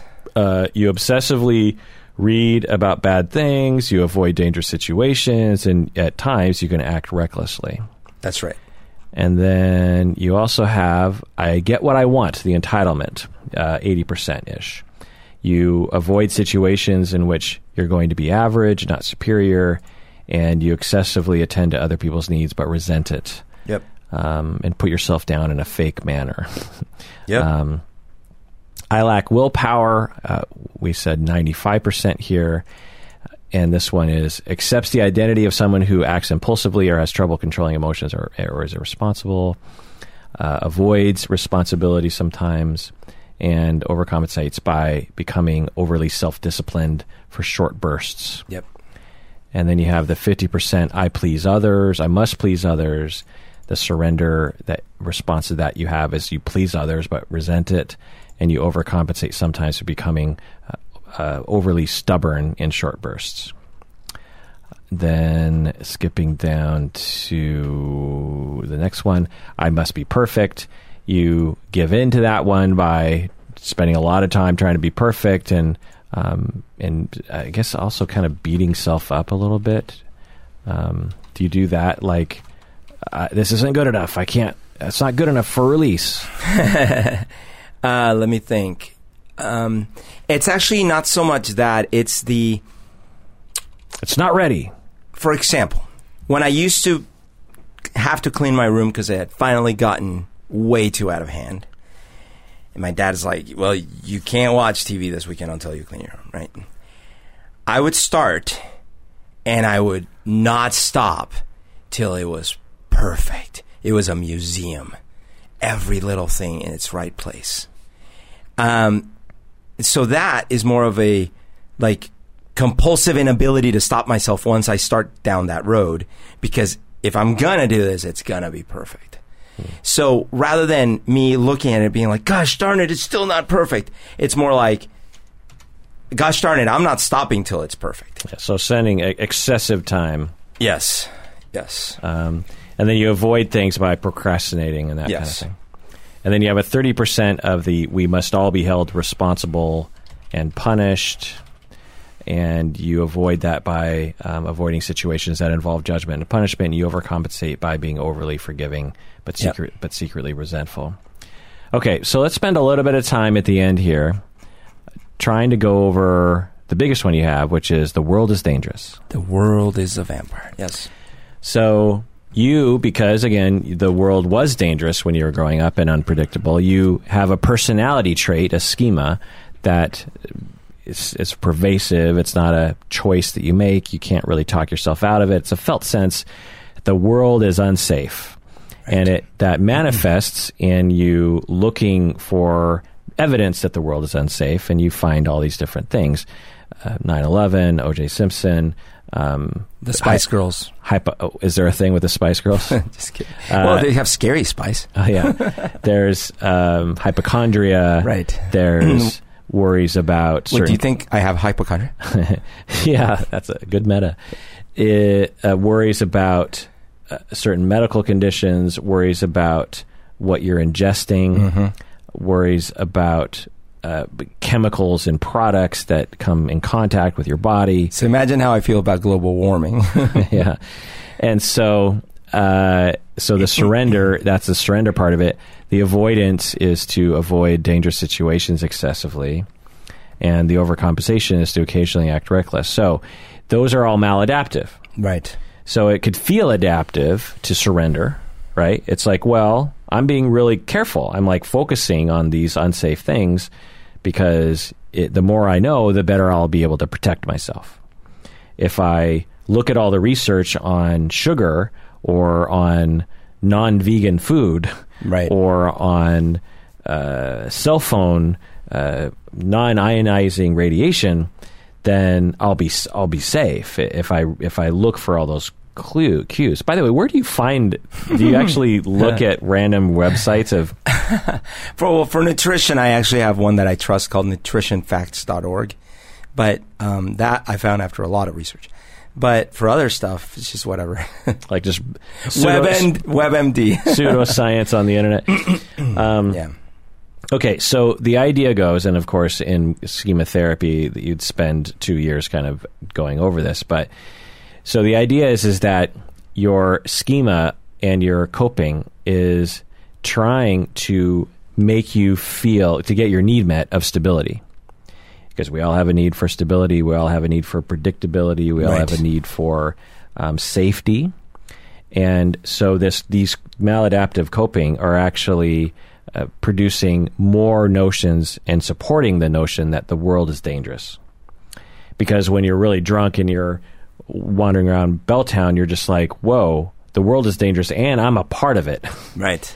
so wow or in your surrender is if i read all these articles that terrify me about like things going in me and it's going to be horrible it, actually confirms that the world is, is Right. dangerous and, and reinforces that so the idea is is that we have to we don't just say stop doing that what that what we say is how can we make you feel safe deep Mm, deep down how do we get your need for safety and predictability and dependability met not through this uh, vicious cycle, Right. But through something more functional, uh, and maybe through your therapy and other kinds of things. Like you- buying more guns. so that's interesting because you know that I, f- I feel like a lot of people are gun consumers, you know, because that's that's their cultural answer. You know, your cultural answer is to read WebMD because that's Yeah. what that's what fancy people, uh, you know, on the left. Yeah. That's the, what left coasties left- do. yeah. What people, you know, over the quote unquote flyover states, which is a terrible term, is to buy guns. You know, because it's like the more guns I have, the more safe I feel. And of Right. course, it doesn't actually make you feel safe. It just and and being involved in the gun culture internet of like watching break-in videos and how And Antifa are trying to kill you and you know. And it's clearly a self fulfilling prophecy that we do in these little spirals because if everyone starts being afraid that everyone's going to have guns and start shooting them, and everyone starts buying guns and starts shooting at each other, then they've realized their their fantasy. right. So, what's a more functional way for you to get your needs met? Interesting. Um, so I'm s- I'm thinking about a couple of things. One of them is health wise, for example. Um, so if I have reasons to suspect that I could be unhealthy, then it's going to exacerbate my fear, right? And so the irony of this is that uh, some of the other things that I do, or including in the coping in these in these cases, make me unhealthy for real. as as an example, if uh, if I get reckless, right, like meaning I go out drinking a late night and all these things, like so that compounds a lot of things, right? I I got very drunk, so that's definitely not healthy. I probably overate. That's definitely not healthy. I didn't get good sleep. That's not healthy. And then all these things make it so the next day is kind of a mess. And then I don't feel good, right? Um, so it occurs to me that like, if I could find a way, which I, I feel like lately I've sort of been doing better with this, if I could find a way to have a healthy routine that keeps my average body state healthy, not like I didn't get a cold or something, but just then I don't kind of keep going in the spiral of like, oh, you see, I knew I was unhealthy because I just had a new pain in my shoulder or something like this. Um, and it's it's tricky. It's a fine balance because I don't want to obsess over it, but I want a system that makes makes me feel like okay, like you know things are working. Okay, I could see that working. Yeah. Uh, what else could you do? Uh, that's on the health side. Um, on the societal fear, okay, so one definite thing that I can do is not read the news. Literally, just like don't open CNN, don't open Reuters. Just don't do it. Because, and I've thought about, I've had these conversations like, well, but what if I need to, like, no, if you need to know about something, you'll know about something. Like, if we, it'd be great, honestly. It'd be fantastic if we had a news outlet that was all focused on things that you need to know within your community and within so your, you know. Reddit front page is kind of like this. Okay. Uh, do you look at Reddit? No. So Reddit front page is kind of like this in that when there's a massive news story, it bubbles up to the top of the front page because there's a subreddit called World News or News, and on those subreddits, it's all the news and the terrible things. Um, and the even those subreddits tend to because people upvote and downvote, right? So even those subreddits tend to have things that are a little bit more useful because it's if it's clickbaity, people will downvote it in general. But see, I, I don't want to see. Part of my point is that it's not actually it's because since I cannot do anything about the murderer they just caught or the body they just found or the crews that just show you know Yeah. all these people. Since I can't do anything about it, Right. then seeing the news is only e- exacerbating my Right, but I'm just saying I'm I'm just throwing it out Yeah, there right, as right. a as Reddit front page those kinds of pointless news stories that aren't going to actually, you know, you can't do anything about tend not to be not to bubble up. But the big ones that maybe also would be problematic to you are things like mass shootings and that. Well, and there's other stuff too, like Eh, you know, all the news about Trump makes me feel unsafe. right, and that's all that's the news never on the front. Brexit. Like, why would I care about Brexit right now for me in my current state? Yeah. Meaning, it's a terrible thing that's happening over there, but I can't do anything about Right, it. right. right. So it's one of these things where I used to think, well, no, I got to be informed. Yeah.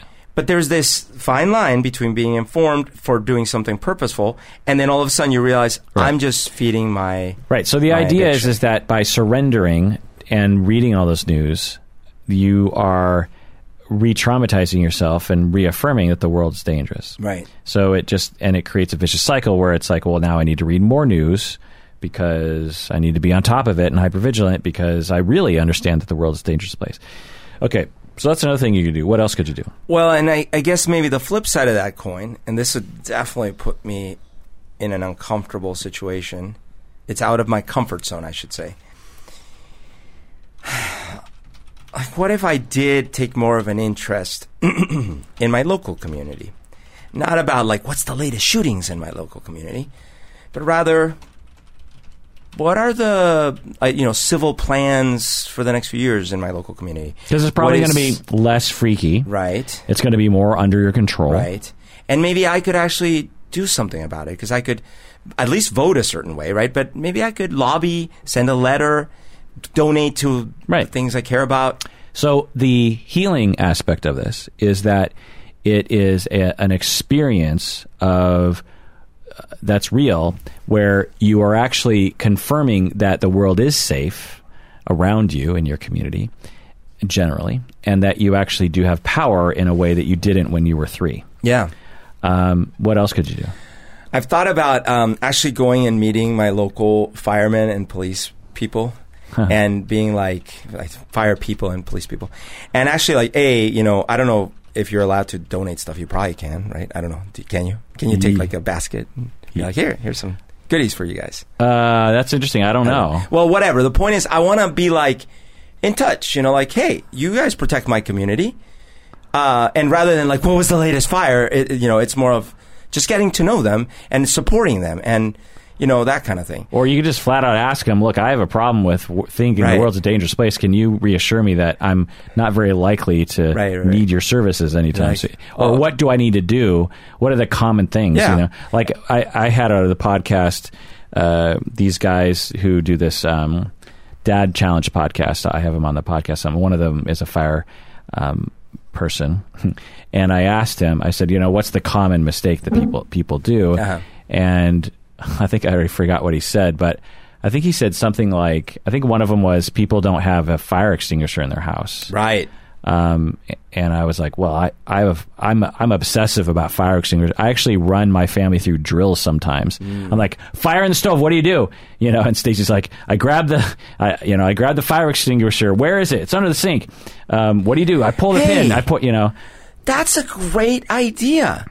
I just thank you because I just realized um, doing non irrational drills. Yeah. Meaning not like, okay, the nuke is coming, you know, but more like more like what you just said, right? Like, okay, the smoke detector is going off. What do we do? Yeah. Because what it, anyways, my point is I think a combination of getting to know the people that actually would be in charge of trying to save me or protect me where something bad to have to happen gives a little more reality to the world you know because it makes it more three-dimensional. And then also this thought of like yeah what if i did write down some some plans for you know again not uh, extreme things just common things. Like okay so a fire breaks out in the stove. What do i do? Do i have an extinguisher nearby? Do i not have an extinguisher nearby? Another thing that I don't know if you're, it's going to occur to you is the original unsafety came from your experience of chaos of where you're going to live, whether or not your parents are going to come home, Right. uh, whether or not someone's going to move away. And the cure for that is to have a very stable life, which you've had yeah for years now. right And I mean, since I've known you, you've lived in three homes. Since Yeah. you've known me, well, I guess since you've known me, I've lived in four homes. But still, But you also met me. So you met me at the peak of my instability. When Yeah. you met me was Yeah. the peak of my instability. so since then, you know, after the rocky years, you've had extreme stability. I mean, job wise, you've you know you had some same changes. job forever. Um, and so, one way to heal is to focus, if possible, and let me know, Mm. on how stable and safe right. the people around you Right. are. You know, I'm a safe presence. How different this experience has been in the last decade, really. Yeah, people Then, people yeah. close to you. I get you know even your parents to some extent Right. are extremely safe and predictable. Yeah. like you know exactly where your you and your dad interface, where you and your so, mom interface. Right. So much so that I just did a call with my dad two days ago. Oh, side story though. Oh my gosh, I'm I. Oh god, now I'm triggering myself. Um, I will actually avoid this. I had a call with him, and he had told me that he had started putting savings away from the money that I send him, which I have wanted them to do for years, and he finally started doing it. So recently, he's had additional medical expenses, and he's been paying them out of the money he's saving. Wow. Now it's still my money, but hey, it's better than an emergency that I don't know about. There's like, well, I need more money when I already send money, right? And so actually, that's different. That's like, oh, okay, that's good. So focusing on those elements as real life examples that the wor- that the world and relationships and your life is stable, predictable, Right. safe. Right. You're safe. And the relationship with my mom really has been great in the last decade. you Yeah. know? And absorbing that Yeah. and a side effect might be less vigilance about the news. so sure, maybe I have tapeworms, but those can be managed with medication. uh, focus on the safety of current relationships, um, if possible. What was the triggering story? Oh, I, I decided to uh, untrigger myself, which was actually interesting because I wouldn't have done that before this conversation. Uh, well, my dad the other day because he, he's been sick. Number one, number two, he's been going to the doctor for various health reasons. But when we were on the video call, he had a little bit of a lisp. And I was like, Dad, I'm hearing a little bit of, like, kind of you had braces in your mouth or something, like with certain sounds. So it worried me a little bit because it could be neurological. And he's like, Yeah, I, I, I, th- I think I know what you're talking about. So I think he needs to go check that out. And it could just be because he had been sick. But I've never heard that from him, ever. This is the first time I've ever hmm. heard it. It's concerning. I hate to say this, but it also could be a substance related issue. Ah, it could be. That's true. It could be. Um, and that would be preferable? I don't know. Whatever. The point is that when I was about to say it, I noticed I started getting triggered, like, oh my God. And my dad, I just noticed, you know, and then I was like, wait, stop. It's fine. Oh, interesting. And, and so, So focusing on when you're triggered around your safety issue, not giving into it, and uh, reassuring yourself and not going down those patterns Yes. where you'll get worked up in terms of the you'll, the triggering of the schema that the world is unsafe. yeah. And in fact, because in this case, look, it is possible. Maybe he is getting something. Who knows, right? Whatever. And he's going to get older. Like, it's, stuff's going to happen. Um, but it's kind of like with the news. Like, if it is happening, we'll have to deal with it. But what can I do right this second about it? I just Right. all I heard was something, and I to- and we talked about it, and he's and maybe it was just because he was on something. well, and which is a good way of sort of tamping down the the anxiety, but a way of building up the safety is to think like, okay, this person is safe, I'm safe, Kirk is safe, Yeah. these other people are safe. My dad's basically safe, Yeah. as safe as anyone his age is going to be. There's Right. no real there's no real threat to safety here. Yeah. you know, um, and living in that safety. yeah, So we did the full process. We went from your core emotional needs. You, you described that. You described which ones were met adequately, which ones weren't. We looked at all the different schemas. We learned some new things about different categories of personality schemas that you developed in relation to certain needs not being adequately met growing up. We targeted the particular schema of the world is dangerous and we looked at your different coping styles to that, and we looked at uh, more functional ways of coping. So, how does this all feel, Berto? This is very interesting. Yeah, definitely. Because, like you pointed out earlier, when we went down that first category where it was all yeses, even though from one angle it could be like, oh God, what do I have, right? It actually felt the other way. It felt like, oh, this might help me, you know?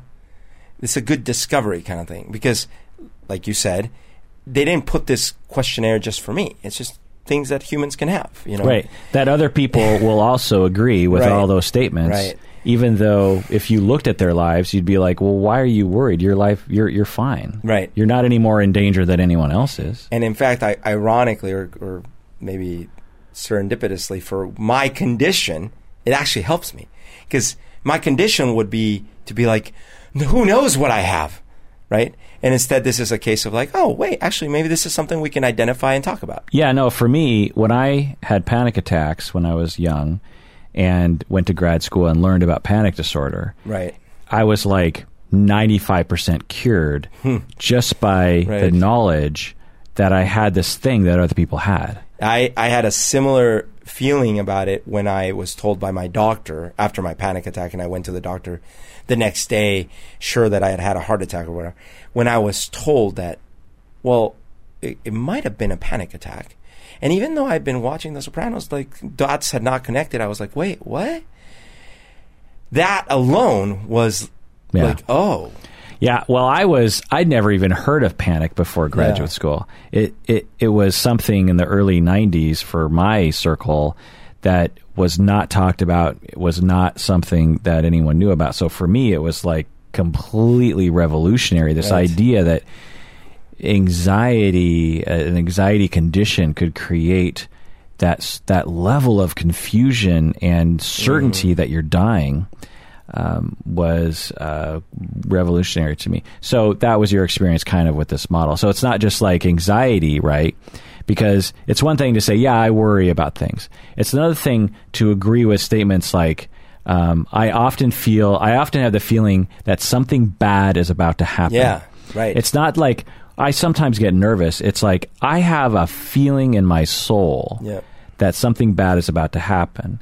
It's more global than just an anxiety Yeah. issue. It's more pervasive in, in your Right. personality and more tenacious to cognitive reworking, right? You know, it's one thing to be like, hey, uh, stop worrying so much.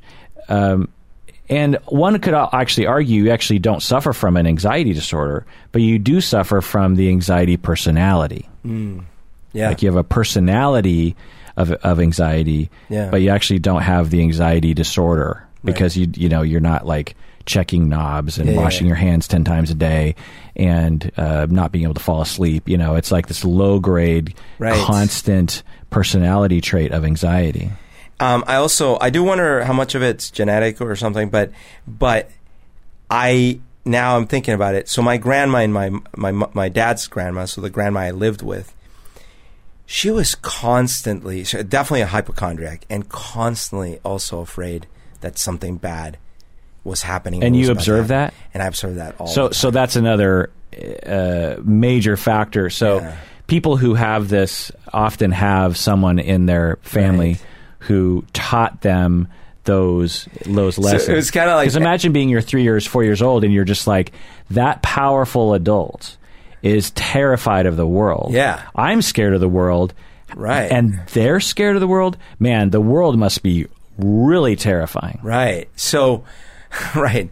So I had like this perfect concoction of like, and of course my dad was from the same output. So my dad's sitting there like, don't, don't eat that. That touched the table for a second. You know, or like, oh, did, did they not boil that water? Did, you know, like, I'm a doctor here. There's bacteria and viruses everywhere. They're trying to kill you as we speak. And then my grandma going like, the Man, phone you just had it coming from all angles. Yeah, because then the phone rings and my grandma's like, "Oh, Virgencita Santa, ¿quién se murió?" Or you know, like just everything was threatening and And, and, the then, phone rang? I mean, I remember things like that where she would be like, because the other thing that would happen is if you think about like since she is my grandma, the people of her sphere of life are now in their older stages of life, right? So quite often we would hear news like, oh, such and such fell down, or oh, she's in the hospital again, or and someone would they would people would visit. That this is the other thing. People would show up to visit randomly, and in Colombia it was totally socially acceptable to just surprise visit people, which drove my dad nuts. But people would do it. So that was another thing that for me on a random day anyone could show up, Right. and so all of a More, sudden more instability. more instability, and yeah. your dad's not cool with it, Right. And, and that uh, you know, but that's interesting that you going back to what you're saying about your grandma's fear is like, you know, when when I grew up, my parents, uh, all their friends, all their associates, all their brothers and sisters were healthy and young and in their 20s and 30s, Right.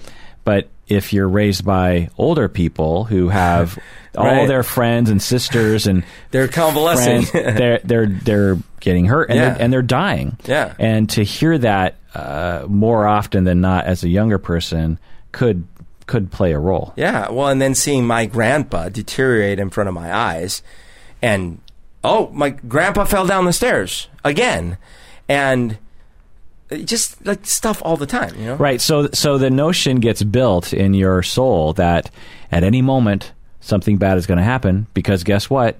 It always It does. did, and like, yeah, like, it's just now I'm just putting it all together, right? Like, oh, hey, third grader, whatever it is, you and your cousin need to come. Why? Oh, you, your uncle's dead. Like, and then my grandma's like, oh my god, it's the end of the world, right? Right, because of suicide. Yeah, and then and then my other cousin slash not cousin, her dad gets literally killed because he's the leader of one of the rebel factions. And like, shit was real. Right. When I was in Colombia and you were showing me where you lived and Yeah. you're taking me around town, you're like, oh, yeah, that's the Parliament building. Yeah, when I was a kid, uh, my uncle or my cousin's uncle was involved in a raid that, you know, over was a coup Yeah. with guns and killing people. I knew these people. Hundreds died. My grandma was literally across the street. My grandpa worked in that building. Yeah. Like, And that's just one example Yeah. of this instability. Yeah.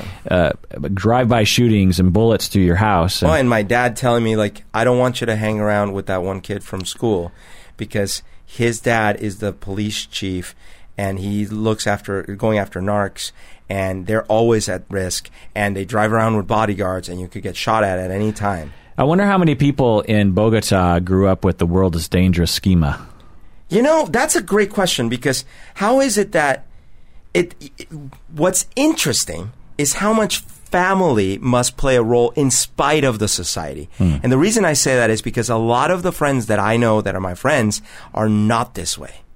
But they had parents who And they didn't. had more stable parents at home. right, their parents didn't abandon Yes. them, and, And, so I do think, well, imagine just how powerful that is. Hmm. Because, yeah, like my friend Juan Miguel always is like, oh, you're worried about everything. Oh, nothing's going to happen. You know, stuff like that. Now he has different issues that he like takes too many risks, but whatever. yeah. Um, so yeah, I think it was not just that the society was risky, but that I also had a lot of fam- family issues that made it feel even riskier at the core. So how does it feel at the end of all this thing? Good. I uh, specifically, I'm gonna, I'm gonna do two things specifically. One of them is I'm gonna work on catching myself as soon as I start feeding my bad news bears. Your surrender. Yeah, my surrender. You're not gonna. You're not gonna surrender. Not gonna to, surrender to to the schema. I'm going to work on that. Second one is I'm going to I'm going to nurture uh, what you're saying about pointing out the safety and working on rational safety. Like, do I have a I, like right now as I'm thinking about it, I think I have a fire extinguisher in my kitchen. I'm going to check. Where Right, it? actually Work taking the steps. Have I actually? Do I know how to do it? All these kind of things. And and, And it's by be- the way, always have more than one because sometimes fire extinguishers, Right. like you know, they're duds. So, like taking rational steps, earthquake, you know, I don't know what to do in the case of an earthquake, whatever. Like, those are things that there's rational steps you can take, things like that, but not read the news. Hmm. I'm just gonna like, Do you read the news a lot? Yeah, like I'll open CNN and I'll and I'll scroll through Facebook and people post all sorts of horrible shit all the time. Yeah. So I need to basically avoid news and Facebook. Well, so for me, like I don't look at CNN. Again, I just look at Reddit, and it's a little bit different landscape. But with Facebook, I actually block people or unfriend people who post a bunch of political stuff that I that I Right. even if I agree with it, I'm Yeah. just like you know I come to Facebook to look at pictures. Uh, like today, all the kids are going back to school. And so there's all these like Yeah. first day of seventh grade, and it's Right. like I love looking at that. My you know my n- nieces and nephews, my uh, friends' kids. Yeah, it's just like I like to. And it reminds you of the good things in life. yeah, well, to me, Facebook is all good because I've blocked and cold all that. I, I never have I never- curated your experience. I never see a single fight on Facebook because Right. I think years ago I just Okay. sort of So maybe it's not like, yeah. So maybe it's more about blocking or, or unfollowing, and then uh, as far as news sites, I'm just not going to open them. yeah. Just not open them. So number one, catch myself on bad news bears down trips. Number two, don't open news sites. Number three, curate your Facebook feed, and number four, take a look around your environment and see if you can do some some um, rational safety precautions to make you feel a little more safe. Well, next time let's do a follow up on this on that, and also we didn't go into the other schemas and really delve into that, but let's do that next time. Yeah, because. Berto, we got to go to a concert To see the Beatles. to see the 50th anniversary of Abbey Road, Mm-hmm. played by a local uh, Beatles cover band. Yeah. They don't dress up in the outfits; they Focus just on the music. they just focus on the music. And it's at a fancy old people venue Hmm. where you get to sit down and there's waiters and it's not like the crocodile where it, there's a, you know a, a, a mass of people and sticky Right. floors with beer on it. It's a fancy place, and we're going with Stacy and your and our friend Ron. Yeah. and uh, so we got to get we got to skedaddle. So let's let's get back at it in another episode. Let's do it. Uh, please take care of yourself out there and take care of your schemas because You deserve it.